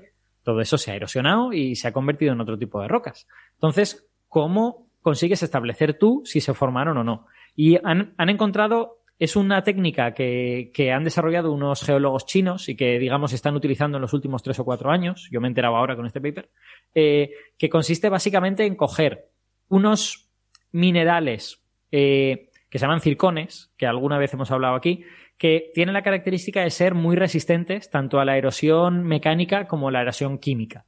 Entonces, esos minerales se forman en forma de pequeños cristalitos en las rocas de, pues no sé, de un sistema montañoso que se está formando, se forman en profundidad, ¿vale? Allí donde todavía tienes magma y tal, ese magma termina enfriándose, o bien porque sube, o bien simplemente porque, porque se enfría, y se forman ahí estos cristalitos de, de circones, que creo que son, es un óxido de circonio, pero no me acuerdo qué, óxido de circonio es, es no, me acuerdo ahora mismo exactamente la composición química. Pero, pero la cuestión es que es muy resistente a la, a la erosión química, que al final es la erosión que más te fastidia, porque es la que termina eliminando todo rastro de las cosas. Entonces tú buscas estos cristalitos no en aquellas antiguas montañas que ya no existen, sino que las buscas en las rocas que se formaron con los restos de aquellas antiguas montañas. O sea, buscas las cuencas sedimentarias a donde fueron a parar las rocas de esas montañas y allí encuentras estos circoncitos. Y sabes que esos circones en realidad se retrotraen al momento en que se formó la montaña no, no tienen que ver con el momento en que se formó esa roca, su estructura química, sino con el momento en que se formó la montaña. Y esto, lo que han identificado estos geólogos es un método utilizando europio, que es una, tierra rara, es uno de estos elementos bastante pesados, eh, que han descubierto que sus diferentes isótopos, vamos a ver cómo lo explicamos. Em, cuando, cuando uno tiene formación de montañas, lo que siempre ocurre es que la corteza continental se engrosa o bien porque chocan dos placas y entonces se juntan las dos y se va y se va para arriba y se forma una corteza más gruesa, que es lo que llamamos montaña, propiamente, eh, o bien porque la corteza continental baja por debajo de la corteza oceánica en una eh, la corteza, perdón, la corteza oceánica baja por debajo de la continental en una zona de subducción y eso hace que se pliegue también la zona continental y te produce un engrosamiento. Entonces, lo que ellos proponen es cuando la corteza continental es gruesa, se producen una serie de gradientes de presión y de temperatura, ¿no? Hay, más temperatura en la parte de abajo y luego eso va, va bajando la temperatura hasta, hasta la parte superior y también hay más presión en ciertas zonas y tal. Y eso hace que los diferentes isótopos del europio se coloquen de manera distinta en diferentes alturas. Entonces, tú puedes analizar la proporción de los diversos isótopos de europio que hay en los circones y estimar un poco más o menos cómo de gruesa era la corteza continental en aquel momento. Y esto que parece súper indirecto, pues se han pasado varios años calibrándolo en base a otras cosas, porque, por ejemplo, también se sabe que cuando la corteza continental es, muy gruesa, se producen ciertos cambios químicos, y antes de eso se utilizaban, pues, eh, la proporción entre lantano itrio, entre otras cosas. Entonces han visto que esto del europio coincide bien con los, cambios químicos que se conocían y, digamos, han calibrado así este método. Así que, ¿qué es lo que han hecho? Se han ido a eh, rocas sedimentarias con los restos de estas montañas, no solo del Bowring Billion, sino también de antes y de después, y lo que han visto es que la corteza continental de media era mucho más gruesa antes del Bowring Billion, donde mucho más gruesa es un factor eh, uno y medio, dos, quizá tres, eh, y de nuevo vuelve a ser más gruesa después del Bowring Billion. En este caso sí un factor entre dos y tres. O sea, ahora mucha más formación de montañas después del Boring Billion, según este método, que antes del Boring Billion. Eh, y esto que en principio uno diría, vale, ¿y qué? pues esto puede tener una serie de consecuencias biológicas muy rápidas. Porque cuando en los continentes no tenemos montañas, eso significa que los ríos son mucho menos erosivos. Los ríos tienen mucha menos, eh, mucho menos gradiente de altura. Y por lo tanto, erosionan menos las rocas y llevan menos rocas al océano. Si en el océano tú llevas menos rocas, hay una serie de nutrientes que los seres vivos que viven en el océano necesitan que no le van a llegar. Y eso puede hacer como que la vida eh, tenga que bajar su, su nivel de crecimiento, ¿no? O sea, como que estén un poco muertos de hambre todos los seres vivos. Y por Literal. lo tanto, literalmente, exacto. Porque, claro, no, es que nosotros somos heterótrofos y nosotros no pensamos como una planta. Pero las plantas, pobrecitas, que es verdad, esto, esto, es, es decir, esto es egocentrismo animal que, que nosotros tenemos. nosotros pensamos, yo me como una cosa y ya estoy bien alimentado. Pero, y las plantas, sin embargo, viven en cualquier sitio, ¿no? O sea, la planta nacen, pues ahí, en los ladrillos del edificio encima de mi casa. Pues no, las plantas nacen donde tienen los nutrientes necesarios. Y los nutrientes necesarios, para empezar, son agua y dióxido de carbono, eso es fundamental, claro, pero también son otras cosas. También necesitan fósforo, porque el fósforo es fundamental para, para la vida tal y como la conocemos. Necesitan manganeso las plantas para hacer la fotosíntesis, muy, muy importante. Y las bacterias que fijan el nitrógeno y del que luego las plantas se, se aprovechan, necesitan molibdeno también. O sea, bueno, toda una serie de cosas. Y todo eso viene de las rocas. Todo eso no está en cualquier sitio. Y si tú te pones en el océano y buscas manganeso en una gotita del océano, como no estés cerca de la desembocadura de un río, igual no encuentras nada. Entonces, eh, toda esta línea de, de, eh, razonamiento, que me ha parecido muy bonita, partiendo de un análisis químico de una serie de cristalitos hasta llegar a qué consecuencias podría haber tenido eso para la vida en aquella época, me parece que no- nos establece, digamos, un razonamiento plausible y muy interesante acerca de por qué la vida pudo estar un poquito en punto muerto durante esta época. ¿Cuál es la parte a la que no llega? Pues la parte a la que no llega es a la de explicar por qué. Ellos han encontrado una evidencia experimental de que parece que hubo poca formación de montañas durante esta época, pese a que hubo un supercontinente que se rompió y otro que se formó. Eso es raro. Habría que encontrar, digamos, un modelo geodinámico que permitiera explicar esto y la gente está en ello, o sea, eso- esos modelos existen, pero eh, esta, digamos, es una evidencia experimental de que efectivamente este problema, entre comillas, sucedió durante estos mil millones de años. Ahora nos toca tratar de entender por qué. Y de alguna manera también nos, nos hace ver lo interconectada que puede estar la geología y la biología, ¿no? Que podemos pensar que como los ciclos geológicos son muy largos, tienen menos que ver con los ciclos biológicos. Bueno, una, una especie puede evolucionar en unos cuantos millones de años, pero un continente necesita decenas o centenares de millones de años para formarse. Pero si la geología no te da las condiciones de contorno que la vida necesita para desarrollarse, pues a lo mejor la vida tiene una serie de problemas. Pero fíjate que aquí no estás hablando de la evolución de una especie, estás hablando de lo que ocurre a la vida en general, o sea que es, Mm. es un el, el scope es mucho más grande, ¿no? O sea que no es tan descabellado que esté relacionado con la geología y sus escalas. O sea, estás Exacto. hablando de escalas de, no de una especie, sino de, de la vida en general, ¿no? Mm. O sea que este paper entonces eh, lo que hacen es estas dos anomalías, lo que hacen es dejarla en una. Decir, oiga, esto puede estar conectado. Realmente lo que hay es que entender por qué la geología se paró y eso ya automáticamente nos explica lo de la biología. Y hay que, y, y digamos que concretiza, porque efectivamente pasamos de, parece que la geología estuvo un poco parada, a, oiga, oiga, eh, aquí hubo un descenso en la tasa de formación de montañas. Hmm. Y esto es a lo mejor donde tenemos que focalizarnos y igual es lo que tenemos que explicar. Em, luego también hay otra serie de anomalías, eh, porque tampoco podemos comentarlas todas. Hay una serie de anomalías climáticas. eh, el sol en aquella ¿Serán época seis anomalías que apuntan a intervención alienígena? Efectivamente. Yo ahí veo un libro, ¿eh? Ya lo, ya lo dijo, ya lo dijo nuestro señor y salvador, Abraham Loeb. Eh, en- por ejemplo, hay una, la, la anomalía climática, que no le llaman exactamente así, pero, pero bueno, básicamente tiene que ver con que el Sol era mucho menos brillante en esa época y sin embargo no hay signos de glaciaciones, o, muy poquitos. Eso es muy peculiar porque, porque el Sol probablemente brillaba un 10% menos o incluso un 12% menos, que es bastante. Y no hay ningún signo de glaciaciones y es como problemático de explicar con los, con los modelos que conocemos. Es posible que se deba. Perdona, si la gente busca la paradoja del sol débil, Sí. eh, es, uno, es un problema clásico de, de la astrofísica, geología, este tipo de Mm. cosas, ¿no? De- Porque en Marte también ocurre. y además creo que Sagan fue uno de los que estuvo dando la lata con eso y publicando artículos Mm. sobre ese tema. Sí. Es que Marte, por ejemplo, dice Marte antes tenía agua líquida, era más habitable, pero el Sol era más débil aún. Mm. O sea, debería ser menos habitable que ahora.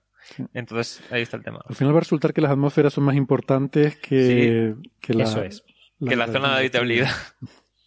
Es que en, en, realidad el problema de Marte y el problema de la Tierra cuando es muy joven se medio salva, la gente se, se tranquiliza a sí misma diciendo no, es que eran atmósferas muy reductoras, por lo tanto estaban llenas de metano y como el metano produce mucho efecto invernadero, pues así nos medio salvamos. Pero para el Boring Billion ya no te vale tanto, porque en principio eh, tú, has vivido, tú has vivido una etapa antes del Boring Billion de 400 millones de años en donde había bastante oxígeno en la atmósfera, había como una tercera parte de lo que hay ahora y eso debe haber consumido una parte relevante del metano. Sí. Eh, es verdad que otra anomalía más es que durante el propio Bowring Billion la cantidad de oxígeno es súper difícil de interpretar. Eh, en plan de que el fondo del mar aparentemente no había oxígeno, en la superficie del mar parece que depende de dónde mires, en la atmósfera depende de en qué época mires. Entonces, yo creo que no entendemos del todo bien cómo, cómo era la atmósfera y cómo era la química de la Tierra en esa época. Pues sí, ese es un buen resumen. Claro. Sí. En cuanto bueno. a la causa, creo que decía en el paper algo así como que el supercontinente hacía una especie de como de aislante en un sitio Hmm. y se calentaba más el manto por ahí y estaba más fría la corteza oceánica, algo así decía, ¿no? Exacto, hay, hay una serie de modelos eh, geodinámicos que permiten apuntar en cierta dirección.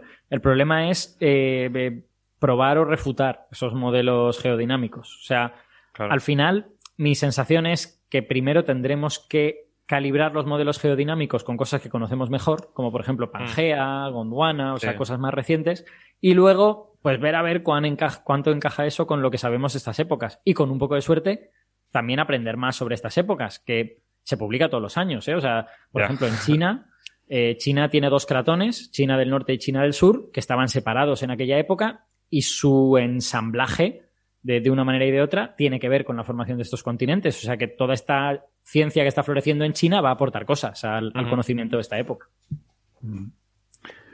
Bueno, eh, si quieren vamos a ir pasando de tema porque además creo que Vale. Alberto se tiene que ir pronto, si no ya, ¿verdad Alberto? Eh, ¿Cómo vas? Me puedo quedar un poquitín más, no, no pasa Se puede nada. quedar un poquitín más, vale. Yo quería Eh, comentar una cosilla de este tema, que es, tenemos en cuenta muchas veces para el tema de astrobiología, que decimos, bueno, la Tierra estuvo miles de millones de años la vida solamente unicelular y sería indete- indetectable desde fuera porque en la, en la superficie no se podía poner y tal. Mm. Entonces, puede que no sea inevitable que haya tantísimo tiempo entre el inicio de la vida y la conquista terrestre, digamos. O sea, si no hubiera habido esta, este periodo de mil millones de años de pocos nutrientes, a lo mejor podría haberse acelerado todo mucho más. Lo, lo suelto así como... Sí, Mm. que es que y encima es completamente lógico. O sea, hay, hay como varios elementos de los cuales algunos entendemos mejor y otros entendemos peor. Mm. Eh, de los que entendemos mejor es que probablemente es difícil que la vida pluricelular compleja exista sin oxígeno. Porque Claro. no hay tantísimas maneras de como em, darle combustible a la vida y el oxígeno es una de las químicamente más eficientes. Entonces, si tú vives en un planeta que los, eh, los productores producen oxígeno, pero el planeta se lo come porque, por- Claro. porque se queda en las rocas o algo así, pues no está para la vida, no está disponible. Eh, a lo mejor eso es en parte lo que pasó en esta época, pues no estamos muy seguros. Y luego la otra cosa es realmente cuánto tiempo tarda la vida en ser compleja. Porque, claro, los eucariotas nacen en el momento en que nace el núcleo atómico y hay mitocondrias dentro de las células.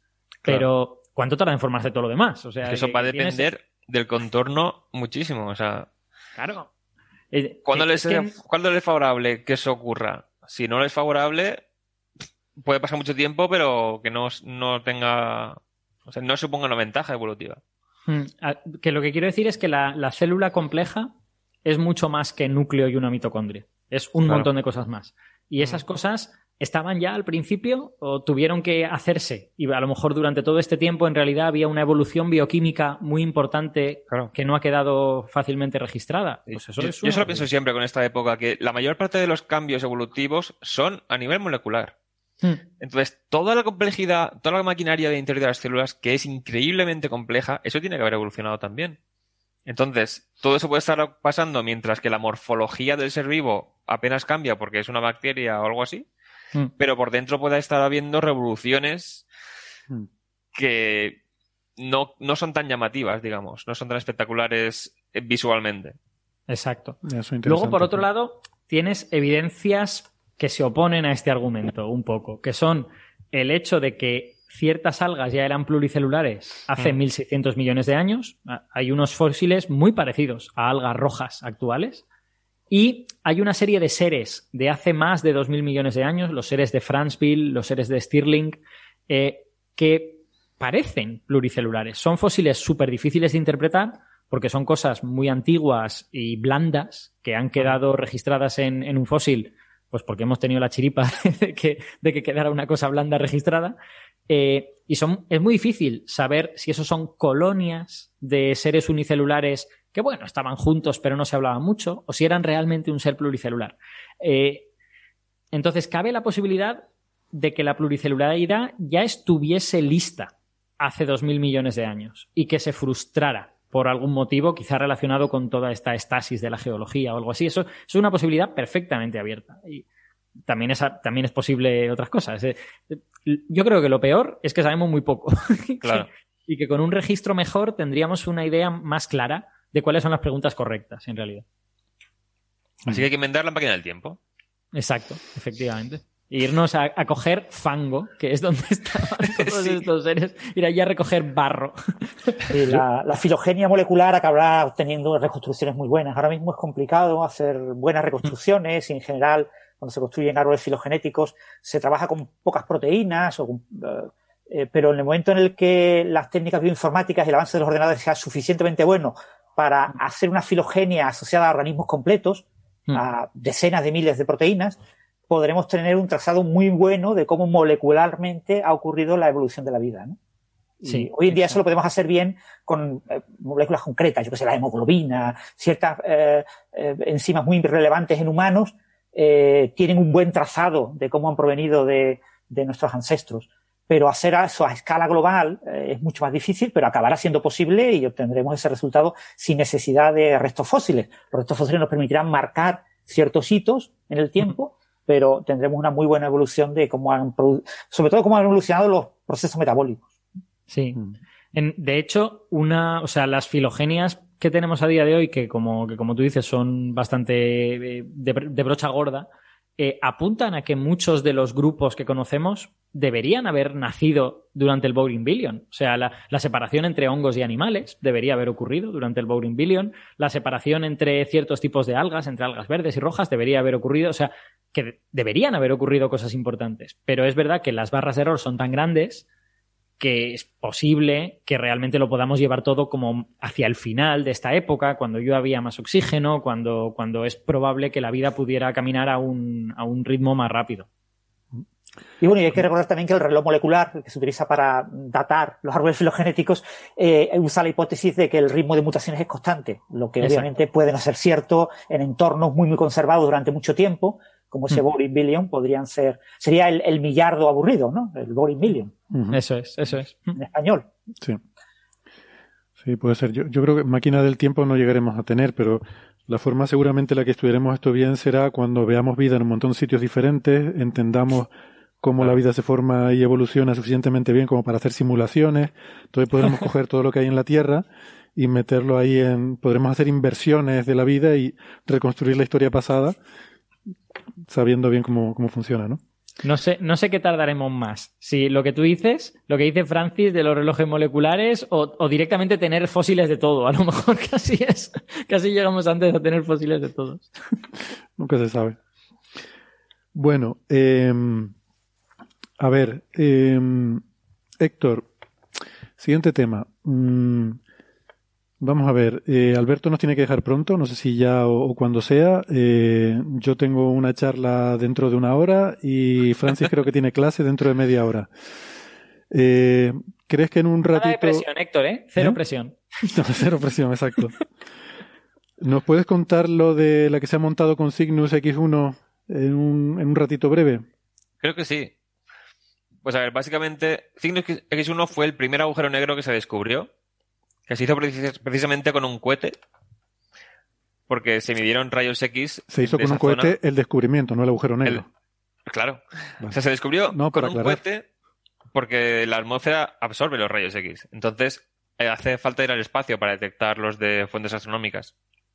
Entonces, ahí fue cuando se vio que había una fuente de, de rayos X que no se sabía muy bien qué era y coincidía. O sea, viendo ya con más observaciones, viendo que la estrella de la que parecía provenir tenía un movimiento Doppler hacia nosotros y alejado, que describía una órbita con otro objeto invisible, ya se vio que o sea, ahí había un agujero negro que sería, consistiría en un sistema binario de una estrella más masiva que murió antes, colapsó el núcleo en agujero negro, y la estrella menos masiva, aunque también sigue teniendo muchísima masa, quedó cerca. Entonces, esta estrella que permaneció más tiempo, ahora está llegando al final de su vida, se hincha y parte de su materia cae al agujero negro junto a lo que está orbitando. Entonces, la materia al calentarse tantísimo es la que emite los rayos X que detectamos. Entonces, es un sistema bastante conocido porque es el que más tiempo lleva estudiándose. Y se pensaba que el agujero negro tenía una masa de, no sé si era en torno a 16 o 14 veces la masa del Sol. Me suena 14, tengo en mente ese número, pero no sé si Sí, se habrá creo- actualizado. Creo que igual estoy 16 algo así era a lo mejor la de la estrella. Ah. Bueno, el caso es que lo que se ha visto ahora, que ya llevaba un tiempo viéndose que la estrella en sí tenía un, como más brillo del que... o sea, el brillo no coincidía con el que se esperaba de ese tipo de estrella. Y ahora se ha visto tanto con Gaia, que puede medir la distancia a estrellas con mucha precisión, tanto como en un estudio nuevo que han hecho, que el sistema está más lejos de lo que se pensaba. O sea, han medido la emisión de radio del agujero negro, que también emite por los, los chorros de materia relativista que manda al espacio al, por los campos magnéticos del disco de acreción y tal. Han usado una serie de telescopios a lo largo de todo Estados Unidos, incluyendo Hawái. Combinando esas señales se puede obtener muchísima precisión en el apuntado. Hablamos de microsegundos de arco. Y combinando eso con observaciones cuando la Tierra está en una parte de la órbita y la opuesta para hacer la paralaje, han conseguido determinar la distancia con mucha mayor precisión que antes. Tanto la distancia como los parámetros orbitales del sistema, porque se puede ver moverse con la precisión que tenemos. Y les sale que el agujero negro tiene unas 21 veces la masa del Sol. O sea que es mucha más. Y la estrella compañera tiene también unas 40 veces la masa del Sol. O sea, tanto el agujero negro como la estrella son más masivos de lo que se esperaba. ¿Y eso ¿Qué ocurre? explica el brillo de la estrella? Sí, ahora ya también. hay temas con la metalicidad, porque la estrella tiene elementos que no debería tener, o sea, elementos más pesados, pero se cree que cuando murió la estrella que dio lugar al agujero negro, o cuando estaba en sus últimas épocas, claro, al hincharse, las estrellas binarias de este tipo suelen tener una etapa de, se llama de cobertura conjunta, algo así. Entonces, la estrella que era menos masiva, cuando la más masiva se hinchó, pues le, le arrancó las capas exteriores de hidrógeno, claro, le robó material o dispersó material. Entonces, material que había surgido por fusión de elementos en la estrella más masiva, acabó en la atmósfera de la otra. Entonces, no es que la estrella tenga en, en todo su interior una cantidad de elementos pesados mayor, sino que estarían encima y no afectarían Y- y tanto puede a su ser, composición. su- supuestamente habría explotado como supernova. Puede ser que ahí también... No se- está claro, Ajá. Porque hay estrellas muy masivas que no llegan a estallar como supernova. Mm, Pero eso se piensa que son pocas, ¿no? O sea que por Sí, pero en este caso están sospechando que fuera el caso, porque las propiedades de la estrella que permanece y las del sistema en sí, o sea, parece que el agujero negro tiene una rotación que con la nueva distancia también llega a ser altísima. Es una velocidad casi el máximo que podría tener un agujero negro rotando. ¿Qué sucede? Estas estrellas viven muy pocos millones de años. Entonces, por caída de material, no ha podido ganar tanto momento angular en el tiempo de vida que podría existir como máximo.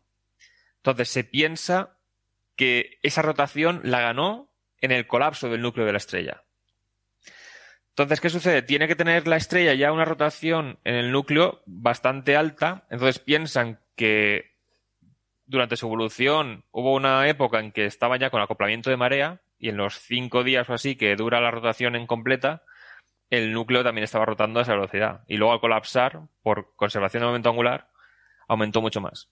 O sea, necesitan que la estrella no haya explotado para explicar por qué el núcleo absorbió todo ese momento angular que estaba en las partes externas de la estrella, digamos. Y no solo eso, sino que es que parece que está muy alineado con el plano orbital. O sea, cuando una supernova estalla, normalmente el núcleo recibe un impulso porque no es totalmente simétrica.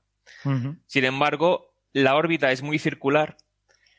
Hay muy poca inclinación del eje de rotación del agujero negro respecto al plano orbital. Entonces, parece que ha sido muy poco perturbada la órbita cuando esa estrella murió.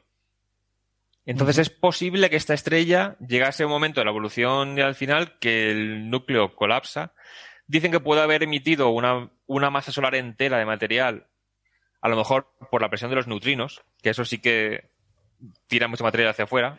Que presión, son muy. Presión de neutrinos. O sea, eso. es, que las, es que las supernovas son muy brutales. es que los neutrinos la matan callando, ¿eh? O sea, que...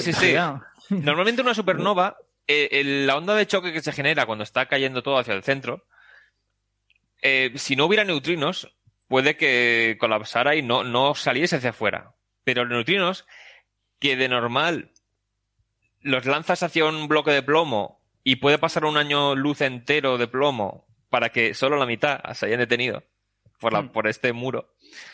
Pero hay tal cantidad en una explosión de supernova que aunque muy pocos interactúen, Hmm.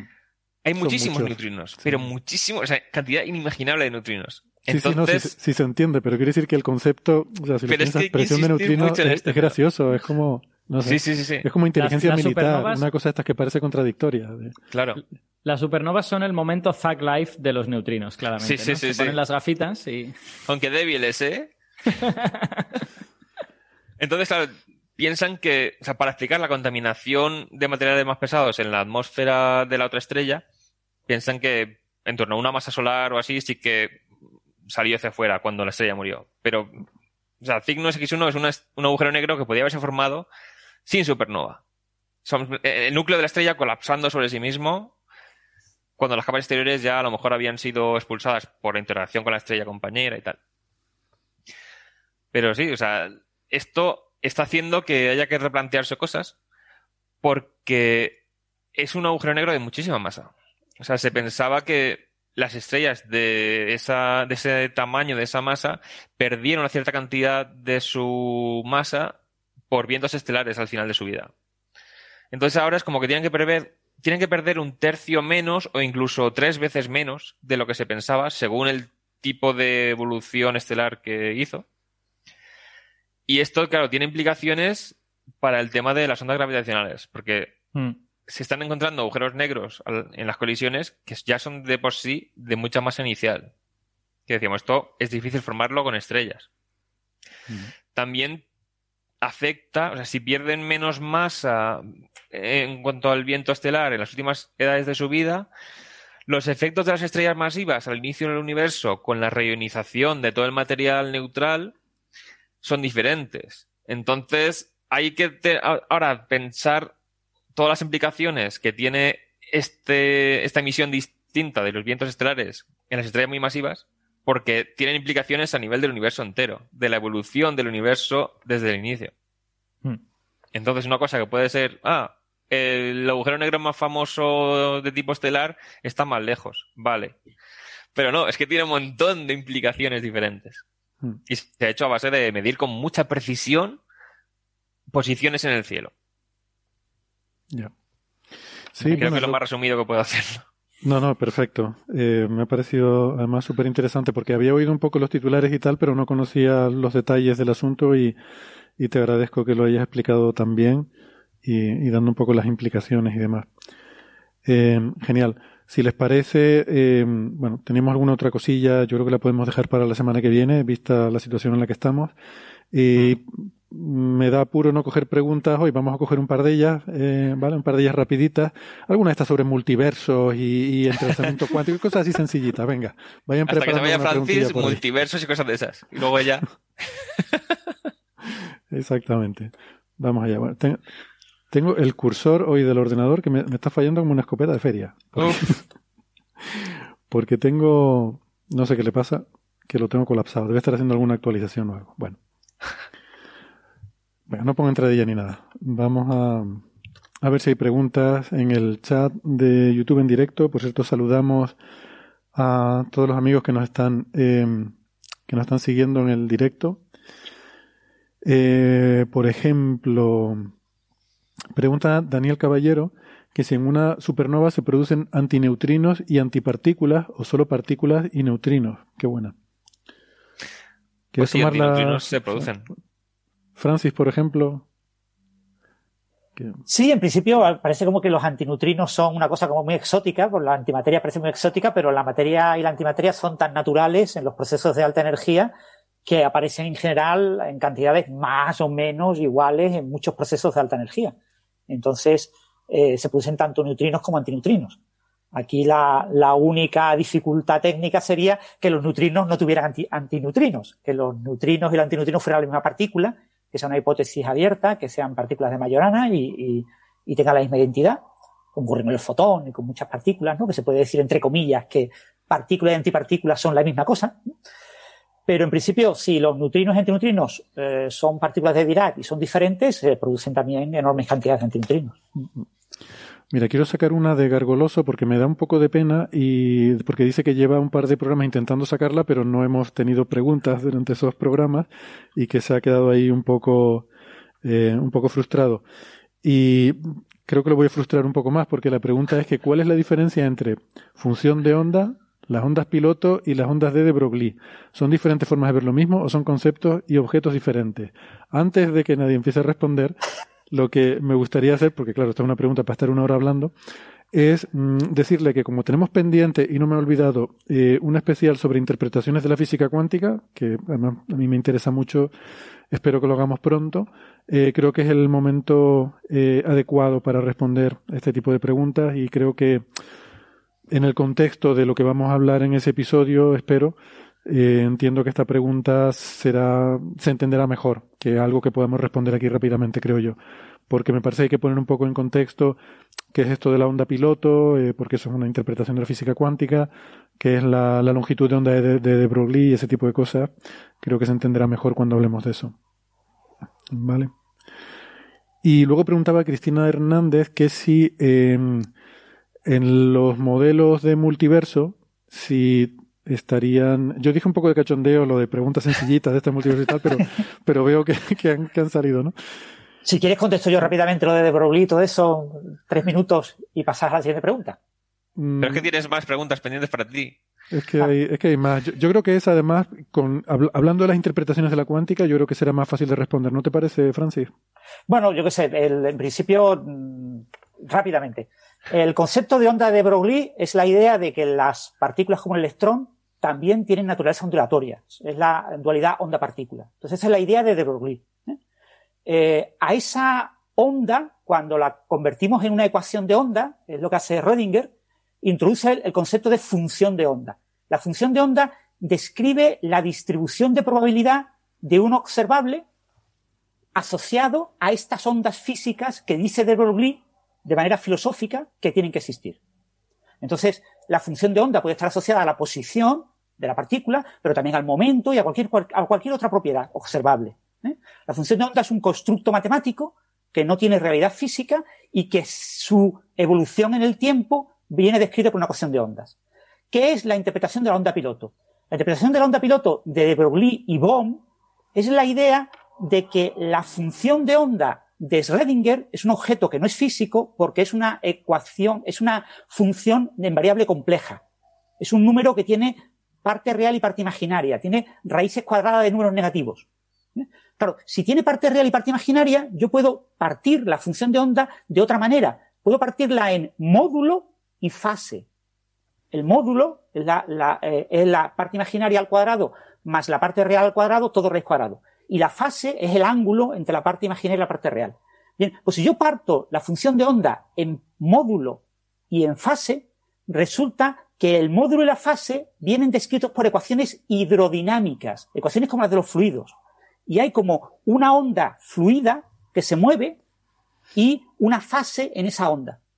Bien, pues la interpretación de onda piloto de de Broglie y Bohm es básicamente de Bohm, pero la aceptó también de Broglie, es que eso es una eh, buena descripción de la naturaleza de la mecánica cuántica, de las funciones de onda. Las funciones de onda eh, tienen una descripción en amplitud, que es esas ondas ficticias, y esas ondas ficticias propagan lo que es la fase que representa una especie de partícula que va como eh, haciendo un surfer, ¿no? surfeando esa ola ondulatoria. Entonces, tú coges la función de onda, que es compleja, y en lugar de partirla en parte real y parte imaginaria, la partes en módulo y fase y tienes la interpretación de la función de onda piloto de de Broglie ¿no? Entonces, desde el punto de vista matemático, es una manera de escribir la ecuación de Redinger. Nada más. Hay vídeos por ahí en YouTube que seguro que a Francis le ponen mucho de los nervios en los que se ve una onda con una bolita encima saltando y que eso es una, una representación visual de esta interpretación, ¿no? Ya Son las, una aberración. Las, las, gotas danzantes, coges una, una lámina de fluido en, en, cualquier objeto, la pones a vibrar en vertical y ahí pones pequeñas gotas del mismo fluido y las gotas van rebotando y se mueven y así puedes hacer ciertas trayectorias y ciertas dinámicas ondulatorias, porque las ondas en el fluido en la primera aproximación son ondas lineales y puedes simular ciertas cosas. Pero ahí no puedes, por ejemplo, ni entrelazar, ni hacer experimentos de Bell. Todo eso nadie ha sido capaz de hacerlo. Pero sí tienes experimentos parecidos al experimento de la doble rendija. Y bueno, venga, y si quieren por terminar, eh, lo que decía, preguntaba Cristina Hernández que si eh, con la interpretación de muchos mundos, los universos post-inflacionarios deberían estar entrelazados entre sí. Te, la voy a dejar también, Francis, que hoy has hablado menos.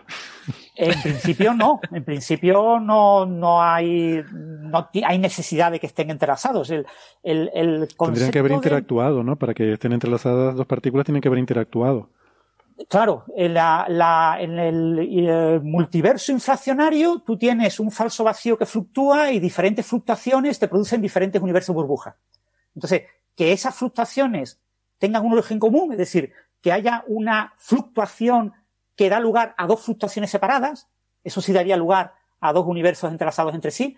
Eh, tú tienes que tener un mismo objeto que genera dos. Si tú no tienes un objeto que genera dos, si lo que tú tienes es un falso vacío, que en principio está distribuido, entre comillas, espacialmente en ese perespacio, y tienes fluctuaciones, en principio, independientes entre sí, pues son eh, aleatoriamente independientes, no tiene por qué haber entrelazamiento. Hmm. El entrelazamiento requiere que el origen sea común. Después tú las separas y mantienes ese origen común. Ellos saben de alguna manera que tienen el origen común. Pero si no tienes un origen común en espacio y tiempo en la misma región, eh, entonces en principio el universo inflacionario, eh, el multiverso inflacionario no implica origen común a todas las fluctuaciones. Muy bien, estupendo. Pues y además y, además habría que añadir que el, verlo en la interpretación de muchos mundos no cambia nada respecto de si están entrelazados o no. Es una interpretación, por lo tanto, si están entrelazados, lo están en esa interpretación y en todas las demás. O sea que exactamente. Y como y si no lo están, pues no lo están. Exactamente, correcto. La interpretación de muchos mundos es simplemente lo que pasa cuando hacen una medida sobre algo, ¿no? Y no independientemente de que sea multiverso o no. Sí, incluso la, idea de la, de la interpretación de, muchos mundos, es la, la, clave de esa interpretación, es que no hay medida. Nadie mide. El proceso es siempre la cuestión de Rodinger evolucionando. Y la cuestión de Rodinger evolucionando yo la puedo particionar en ciertas unidades de tiempo y viviendo cómo el, el universo en su conjunto va como partiéndose como evolucionando de forma independiente. Entonces yo sigo una línea, yo sigo una línea, voy seleccionando unos universos concretos en esos posibles universos. Y por eso veo una serie de resultados.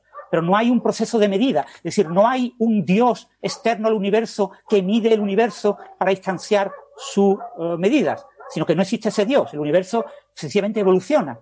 Evoluciona de forma continua. Y solo es en apariencia el que está evolucionando a saltos de medidas. Se oye un perro ahí, yo creo que ya vienen a echarnos aquí con perros. Eh, esto ser aquí. Vale, vale, pensaba que igual era mi calle. no, es la mía, es mi calle. es la calle, no es, no es mi casa. Mi perrita Viene a echar a Francis del podcast. Sí.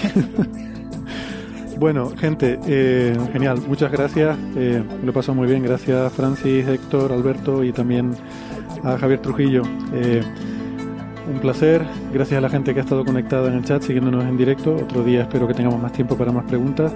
Y a los que los oyentes que han aguantado hasta el final del programa hoy, que hoy no ha sido tan difícil como otras veces, hoy no tiene tanto mérito.